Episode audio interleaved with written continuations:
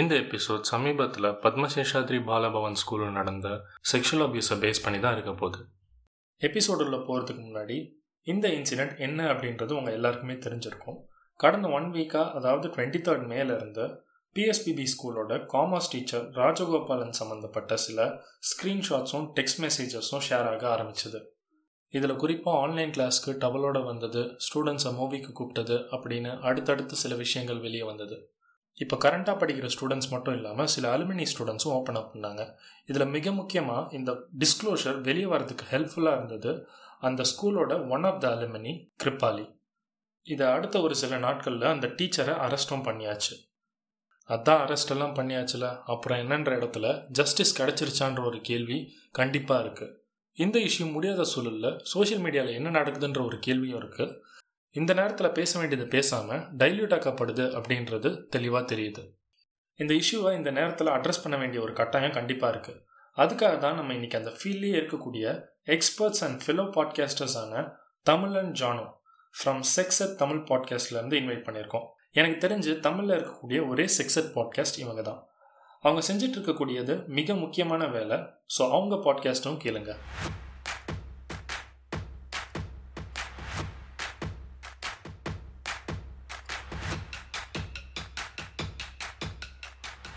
Hey hello and welcome to parenting podcast by ninety kid. நான் உங்கள் host Vicky. நீங்கள் இப்போ கேட்குறது எபிசோட் டுவெண்ட்டி, ஸ்கூலில் அப்யூஸா. Welcome to parenting podcast by ninety kid Tamil and ஜானோ. இப்போ நம்ம பிஎஸ்பிபி ஸ்கூலில் நடந்த இன்சிடெண்ட்டை பற்றி ஒரு அவுட்லைனாக பார்த்தோம். அண்ட் ஆல்மோஸ்ட் கேட்குற எல்லாருக்கும் என்ன நடந்துச்சுன்றது தெரியும். பட் சில பேச வேண்டிய விஷயங்கள் பேசப்படாமலே இருக்குது. ஸோ சில கேள்விகள் இருக்குது. அதுக்கு போகிறதுக்கு முன்னாடி ஆன்லைன் அண்ட் சோஷியல் மீடியாவில் நடக்கக்கூடிய சில விஷயங்களை சொல்கிறேன். அதுக்கு உங்களோட ரியாக்ஷன்ஸ் அண்ட் வியூஸ் என்னன்றதை சொல்லுங்கள். அதில் first thing, the mistake is done by an individual, necessary steps will be taken, to not define the school. இதை பற்றி நீங்கள் என்ன நினைக்கிறீங்க? ஓகே, ஸோ இப்போ வந்து பார்த்துக்கிட்டிங்கன்னா, இதை நான் எப்படி பார்க்குறேன்னா, தனிப்பட்ட ஒரு நபர் செஞ்சுருக்க தப்பு அப்படிங்கிறத இதில் வந்து நம்ம சொல்லிடவே முடியாது.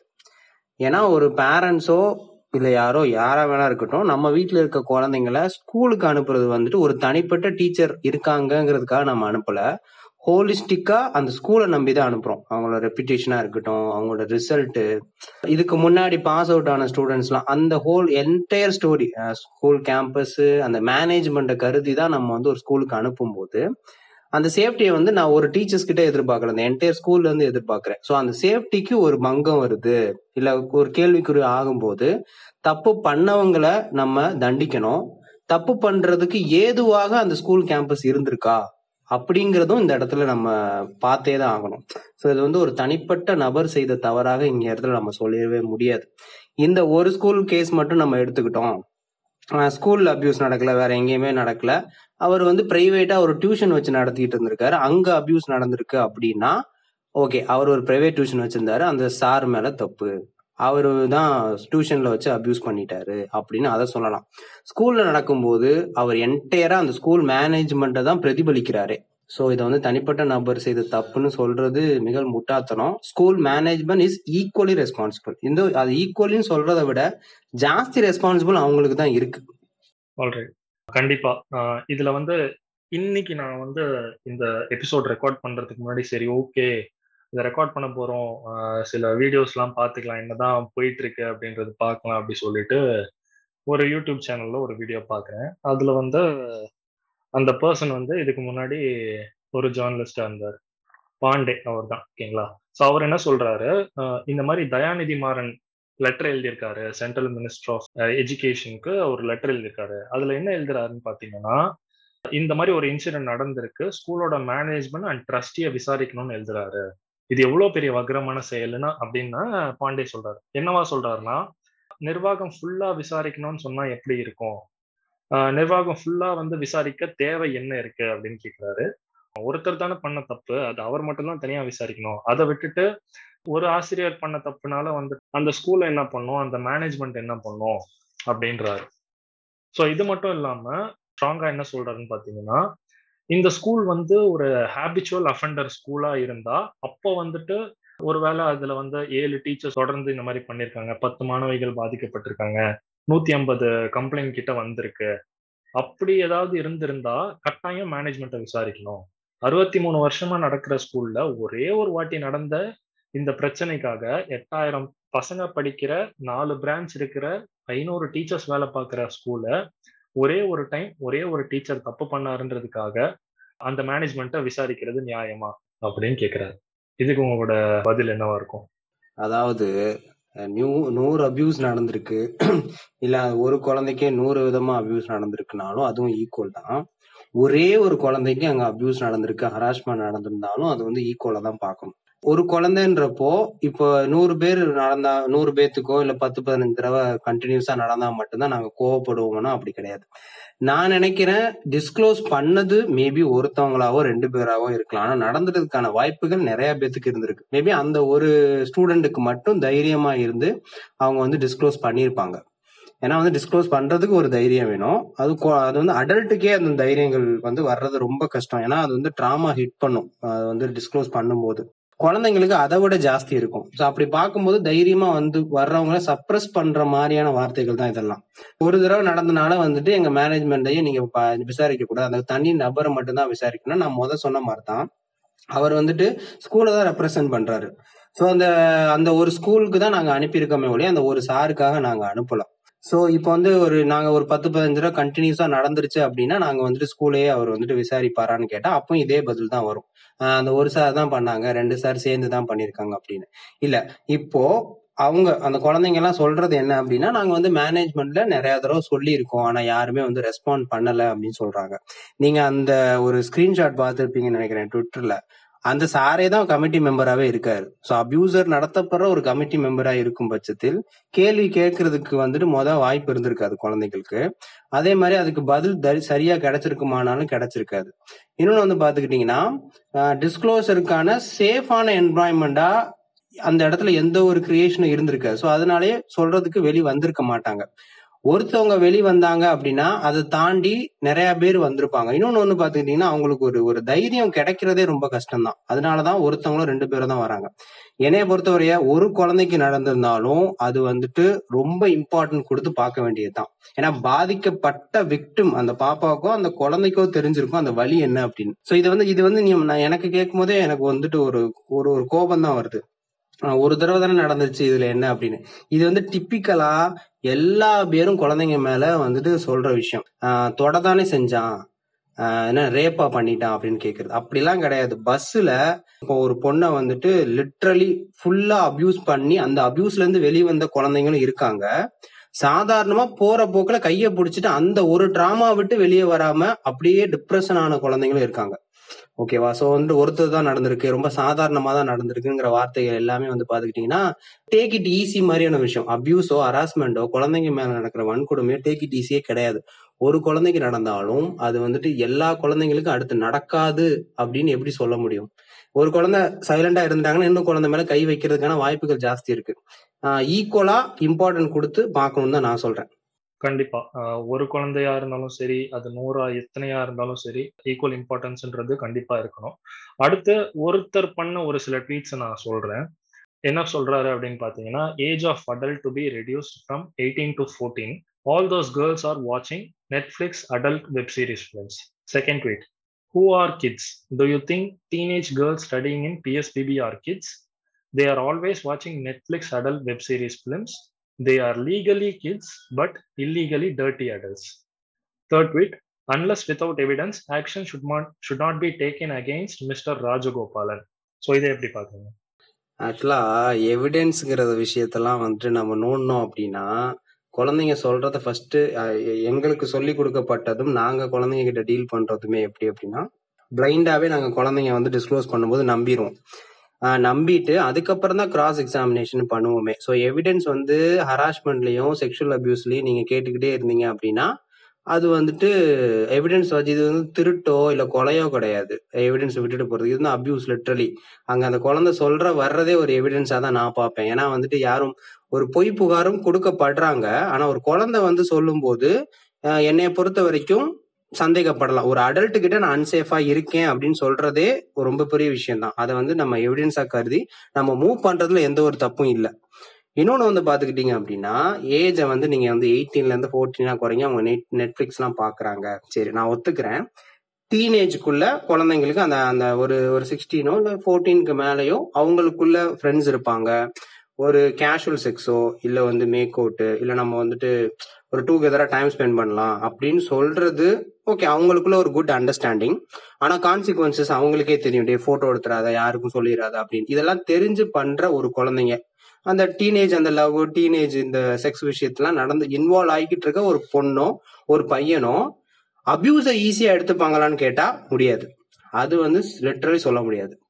இது வந்து நான் எப்படி பார்க்குறேன் அப்படின்னா, கல்யாணம் ஆகி ரொம்ப செக்ஸுவலி ஆக்டிவாக இருக்க ஒரு பொண்ணை வந்து ரேப் பண்ணோம் அப்படின்னா அந்த பொண்ணு வந்து ஈஸியாக எடுத்துக்கிறோம். ஏன்னா வந்து அதான் கல்யாணம் ஆயிடுச்சுன்னா நிறையா தடவை வந்து அந்த பொண்ணு செக்ஸ்லாம் வச்சுருக்கோம். ரேப்பும் அந்த ஒரு விதம் மாதிரி தானே எடுத்துக்கிற மாதிரி இருக்குது. இந்த விஷயம் விருப்பப்படாமையோ ஃபோர்ஸ்ஃபுல்லாகவும் ஒரு ஒரு ஒரு பவர் ஈக்குவேஷன் பயன்படுத்தி அப்யூஸ் பண்ணுற விஷயங்கள் ஒரு கன்சென்ட் இல்லாம தான் நடந்திருக்கும். ஓகேவா, ஒரு ஒரு செக்ஸுக்கு ரெடியா இருக்க இல்ல ஒரு கேஷுவலா ஒரு விஷயத்த, இந்த கேஷுவலா அந்த செக்ஸுங்கிற விஷயத்த ஒரு கேஷுவலா அணுகிறதுக்கு ரெடி ஆயிட்டு இருக்க ஒரு டீனேஜ் கேர்ள், சே அவங்களோட ஏஜ் வந்து செவன்டீன் இல்ல எயிட்டீன் கூட வச்சுக்கலாம். ஸ்டில் தே ஆர், அவங்க வந்துட்டு சைல்டு தான் லீகலி.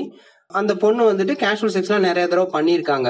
அவங்க ஏன் அப்யூஸ் வந்து ஈஸியா எடுத்துக்க மாட்டாங்களான்னு கேட்டா முடியாது. ஏன்னா வந்துட்டு இவங்களோட கம்ஃபர்டபிலிட்டியும் ஒரு அபியூஸ்கிட்ட கிடைக்கிற அந்த ஆக்வர்டான விஷயமும் என்டையர்லி வேற வேற. இது ஒரு விஷயம். அதே மாதிரி நெட்ஃபிளிக்ஸ் பார்க்க ஆரம்பிச்சிட்டாங்க, அவங்க வந்து டர்ட்டி மைண்டா இருக்கு அப்படின்னா அவங்களுக்கு தெரியும் எந்த இடத்துல லிமிட் இருக்கணும், எந்த இடத்துல தன்னை தானே பாதுகாத்துக்கணும் அப்படின்னு. ஸோ டர்ட்டி மைண்டா இருக்கிற ஒரு ஒரு பொண்ணோ ஒரு பையனோ வந்துட்டு அபியூஸ் வந்து ஈஸியா எடுத்துப்பாங்களான்னு கேட்டா கண்டிப்பா அவங்களால முடியாது. லிட்டரி இப்போ ஒரு பெரிய ஒரு பெரிய பையன் இல்ல ஒரு இருபது இருபத்தஞ்சுக்கு மேல இருக்கவனே எடுத்துக்கலாமே. நான் ஒரு பையன், நான் வந்து செக்ஷுவலா ஆக்டிவா இருக்கேன், அதுக்காக நான் எல்லாருக்கூடையும் போய் என்னால் செக்ஸ் பண்ண முடியுமா அப்படின்னு கேட்டால் முடியாது. எனக்கு ஒரு இடத்துல ஃபோர்ஸ்ஃபுல்லாக ஏதாவது ஒரு நடந்துச்சு அப்படின்னா அதுவும் லிட்டரலி எனக்கு ஒரு ஹராஸ்மெண்ட் தான். ஸோ என்னாலேயே ஒரு டுவெண்ட்டி சிக்ஸாக இருக்கு, என்னாலேயே தாங்கிக்க முடியாது அப்படின்னா குழந்தைங்களால சத்தியமாக தாங்கிக்க முடியாது. யாரு ட்வீட் பண்ணுது இதை? ட்வீட் பண்ணது வந்து ஃபர்ஸ்ட் நேம் வந்து நாராயணன் ஃபாலோட் பை சரவணனோ இது ஒரு நேம், அண்ட் அது அதையும் ஃபாலோ பண்ணி பிஜேபி ஆலந்தூர் அப்படின்ற மாதிரி ஒரு ட்விட்டர் ஹேண்டில். அடுத்ததா வந்துட்டு இன்னொரு ட்வீட் வந்து பார்த்தீங்கன்னா, கோவிட் வந்து பெருசா இருக்கு, எத்தனையோ பேர் சாகுறாங்க. ஸோ இது எக்ஸாக்ட் வேர்ட்ஸ் கிடையாது, பட் இதான் இந்த அண்டர்ஸ்டாண்டிங் தான். கோவிட் பெருசா இருக்கு, எத்தனையோ பேர் சாகுறாங்க.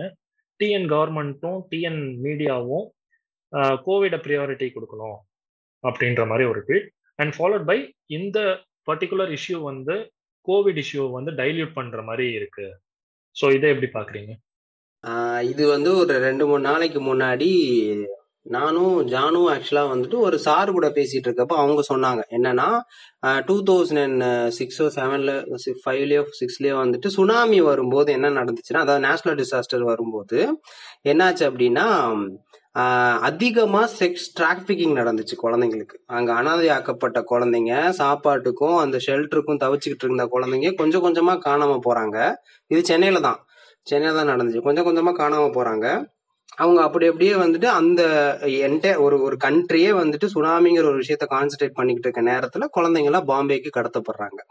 ஓகேவா, ஸோ அப்போதான் எனக்கு தோணுச்சு, இந்த இந்த போர் வார்லாம் வருது அப்படின்னா பெண்களையும் குழந்தைங்களையும் போதான் காப்பாற்றணும்னு சொல்றது மேபி இதுக்காக தான் இருந்திருக்குமோ அப்படின்னு. ஸோ இப்போ கோவிடுங்கிறது ஒரு பெரிய விஷயம் தான், நானுமே ஒத்துக்கிறேன். ஆனால் பேரலெல்லாம் நடக்கிற இன்னொரு ஒரு சம்பவத்தையும் நான் சொல்லிக்கிட்டு இருக்கேன். அப்பாவும் அம்மாவும் ட்ரீட்மெண்ட்ல இருக்காங்க அப்படின்னா, அவங்க ஹாஸ்பிட்டலில் இருக்காங்க, குழந்தைங்க தனியா இருக்காங்க. இப்போ என்ன பண்றாங்க, குழந்தைங்களை என்ன பண்றாங்க அப்படின்னா அடாப்ஷன்ஸ்க்கு கொடுக்குறோம் அப்படிங்கிற பேர்ல சர்க்குலேட் ஆகுது மெசேஜ். அதை வந்துட்டு செக்ஸ் ஆக்ட், ஒரு லேடி தான் கால் பண்றாங்க, எங்க வீட்டில் குழந்தை இல்லை, நான் வேணா வளர்த்துக்கவா அப்படின்னு. அந்த குழந்தை அந்த லேடி கைக்கு போகுது. அந்த லேடி வந்துட்டு அடுத்து வந்துட்டு ஒரு ஸ்மக்லர் கையில கொடுக்குறாங்க. அது வந்துட்டு என்ன ஆகுது அப்படின்னா அப்படியே செக்ஸ் டிராஃபிக்கையும் குழந்தைங்க மாட்டிக்கிறாங்க. ஓகேவா, ஸோ எந்த ஒரு பேரழிவா இருக்கட்டும், டிசாஸ்டர் இல்லைன்னா இந்த மாதிரி பேண்டமிக்கான சுச்சுவேஷன் வருது அப்படின்னா குழந்தைங்க பாதிக்கப்பட்டுக்கிட்டே தான் இருப்பாங்க. இந்த இடத்துல வந்துட்டு ஒரு இடத்துல ஒரு அப்பாவும் அம்மாவும் இறந்து போயிடுறாங்க அப்படின்னா அங்க ஒரு குழந்தை அனாதையாக்கப்படுது. ஸோ எந் எக்காரணத்தை கொண்டு எந்த ஒரு விஷயம் நடந்தாலும் இங்க பாதிக்கப்படுறது கண்டிப்பா என் ரிசல்ட்ல பெண்களாவும் இருப்பாங்க, குழந்தைங்களாவும் இருப்பாங்க. ஸோ இங்க நீங்க இதை கான்சென்ட்ரேட் பண்றதுனால இதை நம்ம பார்க்க கூடாது அப்படின்னு சொல்லிட முடியாது. என்னைய பொறுத்தவரைய கோவிடுங்கிறது okay fine, it's a priority தான். அந்த இடத்துல எனக்கு ஒரு சிஎஸ்ஐ சைல்ட் செக்ஷுவல் அபியூஸ் அதை காரணம் காட்டி இல்லை, அதே நேரத்துல நடக்கும் பொழுது இல்ல கோவிட நம்ம வந்துட்டு கான்சென்ட்ரேட் பண்ணுவோம், செக்ஷுவல் அபியூஸ் எப்பவுமே நடந்துகிட்டு இருக்குதானே அப்படின்னு எல்லாம் விட்டுட்டு போக முடியாது. ஏன்னா இந்த பேண்டமிக்ல இப்ப சிம்பிள் இன்னொரு பெஸ்ட் எக்ஸாம்பிள் மதுரை மாதிரியான ஏரியால இப்ப ஜாஸ்தியா நடக்கிறது சைல்டு மேரேஜ். ஏன்னா ஊர் மக்கள் கூடுறது இல்ல, அப்படியே வச்சு கல்யாணத்தை பண்ணி விட்டுறானுங்க. அதே மாதிரி போலீஸால டக்குன்னு இன்டர்வைன் பண்ண முடியல, பேண்டமிக்னால மூவ் பண்ண முடியல, போலீஸால டக்கு அங்க அதிகமா நடந்துகிட்டு இருக்கு. சோ ஒரு ஒரு விஷயம் நடக்குது அப்படின்னா இங்க குழந்தைங்களும் பெண்களும் ஈஸியா பாதிச்சு அடைஞ்சிட்டே இருப்பாங்க.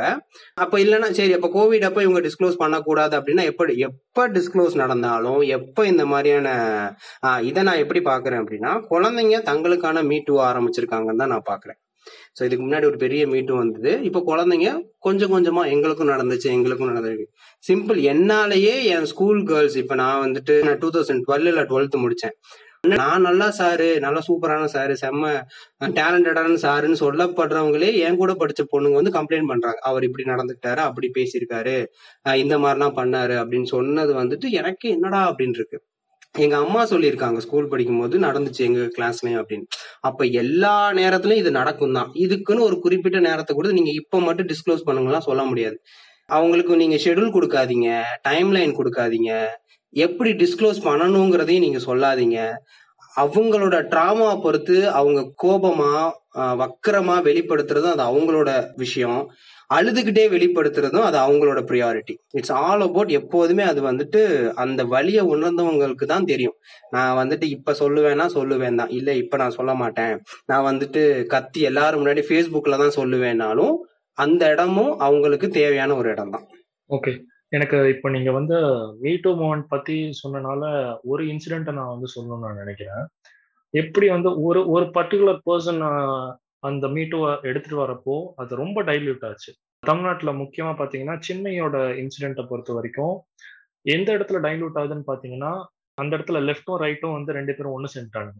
எப்படி அவ்வளோ பெரிய பாடலாசிரியர் அவரு, அவ்வளோ பெரிய மனுஷன் அவரு, அவ்வளோ விருது வாங்கியிருக்காரு, அவர் எப்படி வந்துட்டு இந்த மாதிரி பண்ணியிருக்க முடியும், இது வந்து ஒரு ஃபேக்கான ஒரு கம்ப்ளைண்ட் அப்படின்ற மாதிரி ஒரு சைடு வந்து அவங்களோட வாதம் வைக்கிறாங்க.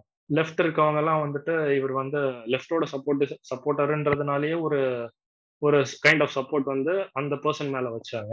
அண்ட் ரைட்ல இருக்கவனுங்க என்ன பண்ணிட்டானுங்க, அவர் ஆம்பளை அப்படின்ற ஒரே காரணத்தினாலேயே அவருக்கும் அந்த சப்போர்ட்டை வச்சுட்டானுங்க. ஸோ இந்த இடத்துல வந்து அது மொத்தமாக டைல்யூட் ஆச்சு, ரொம்பவே டைல்யூட் ஆச்சு. ஸோ அகெயின் இதுவும் டைல்யூட் ஆகிட்டு இருக்க மாதிரி நான் பார்க்குறேன். எந்த மாதிரியான விஷயங்கள்ல பார்த்தீங்க அப்படின்னு பார்த்தீங்கன்னா இப்போ வந்து லெஃப்டாக இருக்கவங்க என்ன பண்ணுறாங்க அப்படின்னு பார்த்தீங்கன்னா கரண்ட்டாக பேசப்பட வேண்டிய விஷயத்த பேசாமல் எதை அட்ரஸ் பண்ணணுமோ அதை அட்ரஸ் பண்ணாமல் இது ஒரு பிராமின் ஸ்கூல், இந்த பிராமின் ஸ்கூலில் இப்படி தான் இருக்கும், இது வந்து பிராமின்ஸ், இது வந்து ஹிந்து ஸ்கூல், இது வந்து பிஜேபி சப்போர்ட் இருக்க ஒரு ஸ்கூல் அப்படின்னு வந்து லெஃப்டில் இருக்கவங்க பேசுகிறாங்க. ரைட்ல இருக்கவங்க என்ன சொல்றாங்கன்னா இது ஒரு இண்டிவிஜுவல் பண்ணது, மேனேஜ்மெண்ட் தப்பு சொல்ல முடியாது. இது வந்து எப்படி மாறிடுச்சுன்னு பாத்தீங்கன்னா இப்போ வந்து ஒரு கம்யூனல் ஆர்குமெண்டா மாறிடுச்சு. இந்த கைண்ட் ஆஃப் டைல்யூஷன் இந்த சோசியல் மீடியா வந்துட்டு இப்படி அந்த ஒரு அட்வர்டைஸ்மெண்ட் இருந்தது இல்லையா, ஸோ பிஎஸ்பிபி பண்ண அட்வர்டைஸ்மெண்ட்ல அது வந்து நான் அந்த சண்டையில நான் நிக்க தயார் தான், ஆனா இப்போ கிடையாது, இப்போ இருக்க பிரச்சனையை முடிக்கணும், இந்த பிரச்சனை முடிஞ்சதுக்கு அப்புறம் பேட்ரியார்கிக்கு அகேன்ஸ்டா நம்ம குரல் கொடுக்கலாம், ஆனா இப்போ வந்து பேட்ரியார்கியை நம்ம உடைக்கணும் அப்படின்னு பேசுறது வந்து சரியான விஷயமா எனக்கு வந்து படலை. இப்போ வந்து கரண்டா இருக்க இஷ்யூ வந்து டைல்யூட் பண்ற மாதிரி இருக்கு. அதை எப்படி நீங்க பாக்குறீங்க? ஆமா, இது வந்து டைலூஷன்ங்கிறது எப்போதுமே நடக்கும். எனக்கு எப்ப எந்த ஒரு ப்ராப்ளம் வந்தாலும் ஒரு இஷ்யூ எடுத்து அது வந்து ரொம்ப சென்சிட்டிவா பேசப்பட்டுக்கிட்டு இருக்கும் போது அனலைஸ் பண்ணி ஒரு ரைட்டப் போடும் போதோ இல்ல நம்ம வந்துட்டு ஒரு ஒரு அதை பத்தின ஒரு பாட்காஸ்டோ இல்ல வீடியோவோ போடுறதுக்குள்ளேயே அந்த விஷயம் டைல்யூட் ஆயிரும். அது என்ன ஆகுது, இந்த டைல்யூஷன் எப்படின்னா ஒரு சைடு நான் எப்படி பாக்குறேன்னா மீம்ஸ் மூலியமா நடக்கும். இப்ப நேத்தே வந்து பாத்துக்கிட்டீங்கன்னா அந்த ஷர்ட் இல்லாம யோகி பாபு வந்துட்டு அந்த ப்ரௌசிங் சென்டர்ல இருக்க அந்த ஒரு மீமை வச்சுட்டு பிஎஸ்பிபி ஸ்கூல்ல வந்துட்டு ஆன்லைன் கிளாஸஸ் தான் இப்படிதான் நடக்குது அப்படின்னா அதை நான் வந்துட்டு கோபமா தான் இந்த மாதிரியான மீம்ஸை வந்துட்டு ஷேர் பண்ணாதீங்கன்னு ஒரு ரைட்டை போட்டேன். ஆனா அதுலயே வந்துட்டு ஒருத்தவங்க எல்லாம் சிரிக்கிற மாதிரி அது ஆகுது. புரியுதா நான் சொல்றேன்? இது வந்து டைம் டு லாஃப் கிடையாது, இந்த விஷயம் டைலூட் ஆயிரும். இன்னொன்னு ஒரு பெரிய பிரச்சனை ஏன் வந்து டைலூஷன் சீக்கிரம் ஆயிடுது அப்படின்னா நம்மளை கம்பேர் பண்ணும்போது மீம் கிரியேட்டர்ஸ்க்கு வந்துட்டு ஃபாலோவர்ஸ் ஜாஸ்தியா இருப்பாங்க, ரீச் ரொம்ப ஜாஸ்தியா இருக்கும். நான் ஒரு இடத்த சென்சரைஸ் பண்றதுக்கு ரெடி பண்ணிக்கிட்டு இருக்கும் போதே அந்த இடத்துக்கு அந்த மீம் எனக்கு முன்னாடி போய் நின்றுது. அப்ப நான் போய் ஒரு விஷயத்த பேசும்போது நான் ஒரு கிரிஞ்சாயிடுறேன். நீ வந்து கிரிஞ்சா பேசிட்டு இருக்க, சும்மாரியா, எல்லாத்தையும் சீரியஸா எடுக்காதையாங்கிற மாதிரி ஆயிடுது. இது வந்து எப்ப நடந்துச்சுன்னா, ஃபர்ஸ்ட் ஃபர்ஸ்ட் இதை நான் எப்ப ஃபீல் பண்ணேன்னா சைல்ட் போனோகிராஃபி அப்போ. பிட்டு படம் பாப்பவங்களோட லிஸ்ட்லாம் நாங்க தயார் பண்ணிட்டோம், உன் ஃப்ரெண்டு தான் ஃபர்ஸ்ட்ல இருக்காரு, டேக் தட் காய், யாரு லிஸ்ட் ஃபர்ஸ்ட்ல இருக்கும் அப்படின்னா என்ன, வாட் இஸ் திஸ் மேட்? இது இங்க நடக்குது சைல்ட் போனோகிராஃபி. விகை நூட்ஸ் மாதிரி நிறைய சேனல்ஸ்லயே ரோட் ரோடா போய் எடுக்க ஆரம்பிச்சிட்டாங்க. அது ஆக்சுவலா டார்க் வெப்ல இருக்க சைல்ட் போனோகிராஃபி. ஒன்னால நீ நினைச்சாலும் பார்க்க முடியாது, அது டாலர்ஸ் பே பண்ணி தான் நீ பார்க்கணும். அது லிஸ்ட் எடுத்துருப்பாங்க. சிம்பிள் பீடோ ஃபைல்ஸ் சொல்லப்படுறவங்கள வந்துட்டு போனோகிராஃபி வச்சு கண்டுபிடிச்சிடலாம். அது பெஸ்ட் டூல். சைல்டு போனோகிராஃபி உட்காந்து ஒருத்தன் உட்காந்து பாக்குறான்னா கண்டிப்பா பீடோ ஃபைலா தான் இருப்பான். ஆனா அது எப்படி டைலூட் ஆயிடுச்சு இந்த மாதிரி அப்படியே போக போக அந்த விஷயமே என்னால அந்த இடத்துல பேச முடியல. ஓ, அந்த பிட்டு படம் பாக்குற லிஸ்ட் பத்தி ஒரு வீடியோ போட்டிருந்தீங்களா, அதுவா அப்ரோன்னு கேட்க ஆரம்பிச்சு. அப்படியே நான் அதை பத்தி போடல. அது சைல்ட் போனோகிராஃபிங்கிறது எப்படி பாதிக்குது, இந்தியா தான் ஃபர்ஸ்ட் லெவல்ல இருக்கு போனோகிராஃபி டிராபிக்கிங்கிறதுக்காக நான் போட்டிருக்கேங்கிறது எனக்கு ரொம்ப இதா இருந்துச்சு. அதுக்கப்புறம் எப்படின்னா நியூடிட்டி நியூடிட்டி நார்மலைஸ் ஆகும்போதும் அதுவே அதே பிரச்சனை தான். ஒரு பையனும் அவங்க ஸ்கூல்ல வந்து டூர் போயிருக்காங்க போல, ஸ்விம்மிங் பூல்ல பசங்க எல்லா பேரும் போட்டோ எடுத்திருக்காங்க. உடனே அந்த பையனோட போட்டோ ஷேர் பண்ணி என் ஃப்ரெண்டு நியூடிட்டி நார்மலைஸ் பண்றான். இது அப்படியே ஃபன்னா மாறிடுச்சு. ஸோ இந்த இடமும் இப்ப இது எப்படி ஆயிட்டு இருக்கு அப்படின்னா, பிஎஸ்பிபி ஸ்கூல்ல வந்துட்டு ஆன்லைன் கிளாஸஸ் எல்லாம் இப்படித்தான் நடக்குங்கிறது, அந்த ஆடை மட்டும் போக்கஸ் பண்றது. அதோட ஏஆர் ரஹ்மானை வந்துட்டு முத வந்துட்டு அவர் வெளியே அனுப்பிட்டாங்களாம். உடனே அவர் வந்துட்டு வெளில போயிட்டாரு. ஃபைன், ஓகே, ஃபைன், அதோ நல்லா பண்ணிருக்காங்க, வெளில வந்துட்டாங்க. அப்புறம் அந்த ஸ்கூல்ல எங்களோட அலுமினி தான் சொல்லிட்டு பெருமைப்படுறாங்க, ஒத்துக்கிறேன். ஆனா இப்ப பிரச்சனை ஏஆர் ரஹ்மான் கிடையாது, சரியா? அது ஒரு விஷயம். இப்ப பிரச்சனையே வேற. இன்னொன்னு வந்துட்டு கேஸ்டிசம், அதாவது பிராமின்ல இருக்கிற ஸ்கூல்ஸ் இப்படிதான் இருக்கும், அந்த ஸ்கூல்ல வந்துட்டு எழுபது சதவீதம் பிராமின் கிட்ஸ் தான் படிக்கிறாங்க. அப்ப கண்டிப்பா அபியூஸ்ல அந்த குழந்தைங்க இருந்திருப்பாங்க தானே. சோ என்னைய பொறுத்தவரையே பாக்ஸோட டெபினிஷன்ல இருந்தே எடுக்கிறேன். Protection of children from sexual offence act two thousand டுவெல்ல நீங்க எடுத்து பாத்துக்கிட்டீங்கன்னா த்ரூ அவுட் அந்த ஆக்ட்ல சைல்டுன்னு ஒரே ஒரு வார்த்தை தான் இருக்கும். ரொம்ப முக்கியமான பிரிவினையா என்ன இருக்கும் அப்படின்னா, கொஞ்சம் கொஞ்ச நேரம் மட்டும் நம்ம பைனரியா கன்சிடர் பண்ணுவோம். அந்த எல்ஜிபிடி எல்லாம் கொஞ்ச நேரம் இருக்கட்டும், ஒரு மேல் சைல்டு இல்லைன்னா வந்துட்டு ஃபீமேல் சைல்டு, இது ரெண்டு தான் இருக்கும். ஆனா அந்த மாதிரியான வித்தியாசங்கள் கூட பாக்ஸோ ஆக்ட்ல இருக்காது. Throughout the act child மட்டும்தான் மென்ஷன் பண்ணிருப்பாங்க. யார் டெபினிஷன்னா அண்டர் த எயிட்டீன், யாரெல்லாம் அண்டர் எயிட்டீன் அவங்க எல்லா பேருமே சைல்டு தான். அதே ஆக்ட் மாதிரி தான் எல்லா கேசஸையும் நான் பாக்கணும்னு சொல்றேன். பிராமின் குழந்தைங்களுக்கு நடந்தாலும் அது அபியூஸ் தான், இல்ல அதர் கேஸ்டுக்கு நடந்ததாலும் அது அபியூஸ் தான், இல்ல வந்து பிராமின்ல இருக்க பண்ணாலும் அது செக்ஷுவல் அபியூஸ் தான். எந்த கேஸ்ல யாரு பண்ணாலும் அபியூஸ். இதை வந்து எப்படி பாக்கணும், it's a battle between kids and the offender. இல்ல ஸ்கூல்ல நடந்துச்சுன்னா it's battle between kids and the school management. நான் டீச்சரை மென்ஷன் பண்ணவே இல்லை இதுல, ஏன்னா மேனேஜ்மெண்ட்டுக்குள்ளதான் அந்த டீச்சரே வராரு. ஓகேவா? குழந்தைங்களுக்கும் ஸ்கூல் மேனேஜ்மெண்ட்டுக்கும் நடுவுல நடக்கிற ஒரு பேட்டில் தான் இது. இது வந்துட்டு இந்த கேஸ்ல இருக்கிற ஸ்கூல்ஸ் எல்லாம் இப்படிதான் இருக்கும் அப்படிங்கறது எப்படி மாறினா, நம்ம எல்லா ஸ்கூல்லயும் வந்து பாத்துக்கிட்டீங்கன்னா ஒரு விஷயம் இருக்கும். பி செக்ஷன்ல இருக்க பசங்க பூரா இப்படிதான் சேட்டை பண்ணிக்கிட்டே இருப்பாங்க அப்படின்னு ஒரு பாயிண்ட்டுக்கு மேல அது அப்படியே அது நமக்கே அப்படியே மண்டேல ஏறிடும். பி செக்ஷன்ல இருந்தாலே நாங்க சேட்டை தான் பண்ணுவோம், அவங்க அப்படித்தான்டா. அப்படி போயிருச்சு அப்படின்னா மேலோ அந்த ஜாதிங்கிற பேர்ல மேலோட்டமாவே அந்த விஷயத்த பார்த்துட்டு விட்டுறோம். கீழே ஒரு குழந்தை அழுதுகிட்டு இருக்கு, அது வந்து வழியில துடிச்சுக்கிட்டு இருக்கு, நான் இவ்வளோ தைரியப்படுத்தி நான் டிஸ்க்ளோஸ் பண்ணிருக்கேனே, ஆனா என் மேல என் ஸ்கூல் மேல இருக்க மேல் மேலோட்டமா இருக்க விஷயத்த மட்டும் பார்த்துட்டு கீழே அழுதுகிட்டு இருக்க என்னை யாருமே கவனிக்கலையா அப்படிங்கிற ஆதங்கம் இருக்கும் எப்போதுமே குழந்தைங்களுக்கு. இதை எப்படி நான் பாக்குறேன்னா, ஒரு குழந்தை வந்து லிட்ரலி இது வந்து உண்மையான கேஸ், அபியூஸ் ஆயிட்டாங்க, வீட்டுல வந்து டிஸ்க்ளோஸ் பண்றாங்க, வீட்டுல வந்து அவங்க அப்பா அம்மா வந்துட்டு அதை எப்படி ஹேண்டில் பண்றாங்க அப்படின்னா, ஒழுங்கா நீ படிச்சிருந்த அப்படின்னா இப்பெல்லாம் நடந்திருக்குமா அப்படின்னு. இப்ப படிக்கிறதுக்கும் அபியூஸ்க்கும் என்ன சம்பந்தம்? அப்ப படிக்காத குழந்தைங்களாம் அபியூஸ் பண்ணலாமா? அப்ப படிக்காத குழந்தைங்க வந்து தே ஆர் டிசர்வ் ஃபார் அபியூஸா அப்படிங்கிற மாதிரி கேள்வி. இதே மாதிரிதான் அந்த குழந்தை. இப்ப நான் சொல்றேன், இப்ப நமக்கு எனக்கு கோவம் வருது, உங்களுக்கும் கோவம் வருது. இப்ப அந்த டிஸ்க்ளோஸ் பண்ணிருக்காங்க, அந்த ஸ்கிரீன்ஷாட் எல்லாம் வெளில வந்திருக்கு. ஆனா பேசப்படுற விஷயங்கள் வந்துட்டு பிராமினை பத்தியும் மீம்ஸ் பத்தியும் தான் இருக்குன்றப்போ டிஸ்க்ளோஸ் பண்ண அந்த குழந்தைக்கு இப்ப எப்படி ஃபீல் ஆகுனா, நான் வெளிப்படுத்த நான் கஷ்டப்படுத்தி வெளிப்படுத்தி இருக்கேன், ஆனா அது வேற விதமா நோக்கி போய்கிட்டு இருக்கே அப்படின்னு. இது வந்து யாரை சப்ரஸ் பண்ணோம் அப்படின்னா, அடுத்து ஒரு குழந்தை நம்மளும் சொல்லிடலாமா, நமக்கும் தானே நடந்துச்சு அந்த சார் நமக்கு அப்படின்னு அந்த அடுத்து ஒரு ஸ்டெப் எடுக்க வர்றவங்கள நம்ம பிடிச்சி தள்ளிடுறோம். இல்ல நீ பண்ணாலும் நான் இப்படித்தான் பண்ணுவேன் அப்படிங்கிற மாதிரி. இப்போ வந்து இந்த பிஎஸ்பிபி இன்சிடென்ட் வந்துட்டு வேற வேற டைரக்ஷன்ஸ் எடுக்குது அப்படின்னு சொல்லி நம்மளுக்கு தெரியுது. ஏன்னா நிறைய பேர் உள்ளுக்குள்ள வந்து கேஸ்ட் எடுத்துட்டு வராங்க, ரிலீஜன் எடுத்துட்டு வராங்க, பாலிடிக்ஸ் எடுத்துகிட்டு வராங்க, இந்த டேர்ன்ஸ் நிறைய எடுக்குது. இப்போது இந்த விஷயத்தால் ஆக்சுவலாக வந்துட்டு இஷ்யூ வந்து டைல்யூட் தான் ஆகிட்டுருக்கு. இப்போ வந்து இந்த பிஎஸ்பிபி இன்சிடென்ட் பற்றி நான் வந்து நிறையா பேசும்போது வாட் இஸ் யுவர் ஒப்பீனியன் அப்படின்னு சொல்லும்போது ரொம்ப டெலிபரேட்டாக என்கிட்ட நிறைய பேர் நிறைய பேர் ஆக்சுவலாக வந்து கேட்டாங்க, ஏன் இதெல்லாம் வந்து கிறிஸ்டின் ஸ்கூல்லலாம் நடக்கலையா, கிறிஸ்டின் மிஷினரிஸ்லலாம் நடக்கலையா, மற்ற ஸ்கூல்லலாம் நடக்கலையா, ஒரு பர்டிகுலர் கம்யூனிட்டியை மட்டும் டார்கெட் பண்ணி எதுக்கு இப்படி எடுத்துகிட்டு வராங்க அப்படின்னு சொல்லிலாம் கேட்டாங்க. எனக்கு அந்த ஒரு குவெஸ்சன், இது மாதிரி ஒரு ஒரு இன்ட்ரப்ஷன், அதுவும் இந்த பேஸ் பண்ணி ஒரு ரிலீஜியஸோ இல்லை கேஸ்ட்டோ இல்லைனா வந்துட்டு பொலிட்டிக்கல் பேஸில் வந்து ஒரு குவெஸ்சன் உள்ளுக்குள்ளே எடுத்து வைக்கிறது, இந்த மாதிரியான ஒரு கான்வர்சேஷன் ஒரு ஆர்கியூமெண்ட் முன் வைக்கிறதே வந்து தப்பான விஷயம் அப்படின்னு தான் நான் சொல்லுவேன். இந்த ரிலீஜியன் அப்புறம் வந்து இந்த காஸ்ட்டு ஒரு பர்டிகுலர் கம்யூனிட்டியை போட்டு தாக்குறாங்க, இல்லைனா வந்துட்டு பாலிடிக்ஸ் உள்ளுக்குள்ளே ரொம்ப விளையாடுது அப்படின்லாம் சொல்லும்போது எனக்கு வந்து ஒரே ஒரு விஷயம்தான் எனக்கு சொல்ல தோணுது. என்னோடய ஒப்பீனியன் கம்ப்ளீட்லி, இவங்களுக்கு வந்துட்டு ஏதாவது ஒரு டைமில் யாரையாச்சும் ப்ளேம் பண்ணிக்கிட்டே இருக்கணும். அப்போ நீ இது மாதிரி பண்ண, அதனால் இப்போ நான் இது மாதிரி பண்ணுறேன், ரிவெஞ்ச் எடுக்கிறேன், அப்போ நீ வந்து ஒத்துக்கலை, இப்போ நீ வெளில வந்துச்சு அப்படிங்கிற மாதிரி இந்த ரிவெஞ்சு, இந்த ப்ளேம் கேம், இது வந்து விளையாடுறது தான் அவங்களுக்கு ரொம்ப ரொம்ப ரொம்ப ரொம்ப முக்கியமான வேலையாக இருக்குது. இதனால் உண்மையான இஷ்யூ அந்த இடத்துல என்ன, அந்த சைல்ட் செக்ஷுவல் அப்யூஸ் ஒன்று நடந்திருக்கு, ஹராஸ்மெண்ட் நடந்திருக்கு, இவ்வளோ குழந்தைங்க வந்து பாதிக்கப்பட்டிருக்காங்க அப்படின்னு சொல்லும்போது எனக்கு வந்து அதை பற்றி பேசாமல் ஏன் மற்றது எல்லாத்தையும் பேசி இந்த இஷ்யூவே டைல்யூட் ஆக்கிடுறாங்க. இப்போ வந்து ஓவராக என்ன சொல்கிறது, கம்ப்ளீட்டாக ஓவரால் ஒரு டேர்னே வந்துருச்சு, ஒரு ட்விஸ்ட்டே உள்ளே வந்துருச்சு. இப்போ வந்து அப்யூஸே இல்லை, அப்யூஸ் நடக்காத மாதிரியும் எல்லாமே வந்துட்டு இந்த கேஸ்ட்னாலேயோ இல்லைனா வந்து ரிலீஜன்னாலேயோ ஒருத்தர் ஒருத்தர் மேலே பழி போடுறதுக்காக செஞ்ச ட்ராமா அப்படிங்கிற மாதிரி தான் வெளியில் வந்து ப்ரொஜெக்ட் ஆகுது. ஸோ கம்ப்ளீட்டாக இந்த ஒரு டாப்பிக்கை கம்ப்ளீட்டாக டாப்பிக்குன்னு சொல்கிறத விட ஒரு இஷ்யூ, இதெல்லாம் ஒரு சென்சிட்டிவான இஷ்யூ, இதை வந்து கம்ப்ளீட்டாக டைல்யூட் பண்ணிட்டாங்க ஓரளவுக்கு. இன்னும் போக போக டைல்யூட் ஆகிடும்.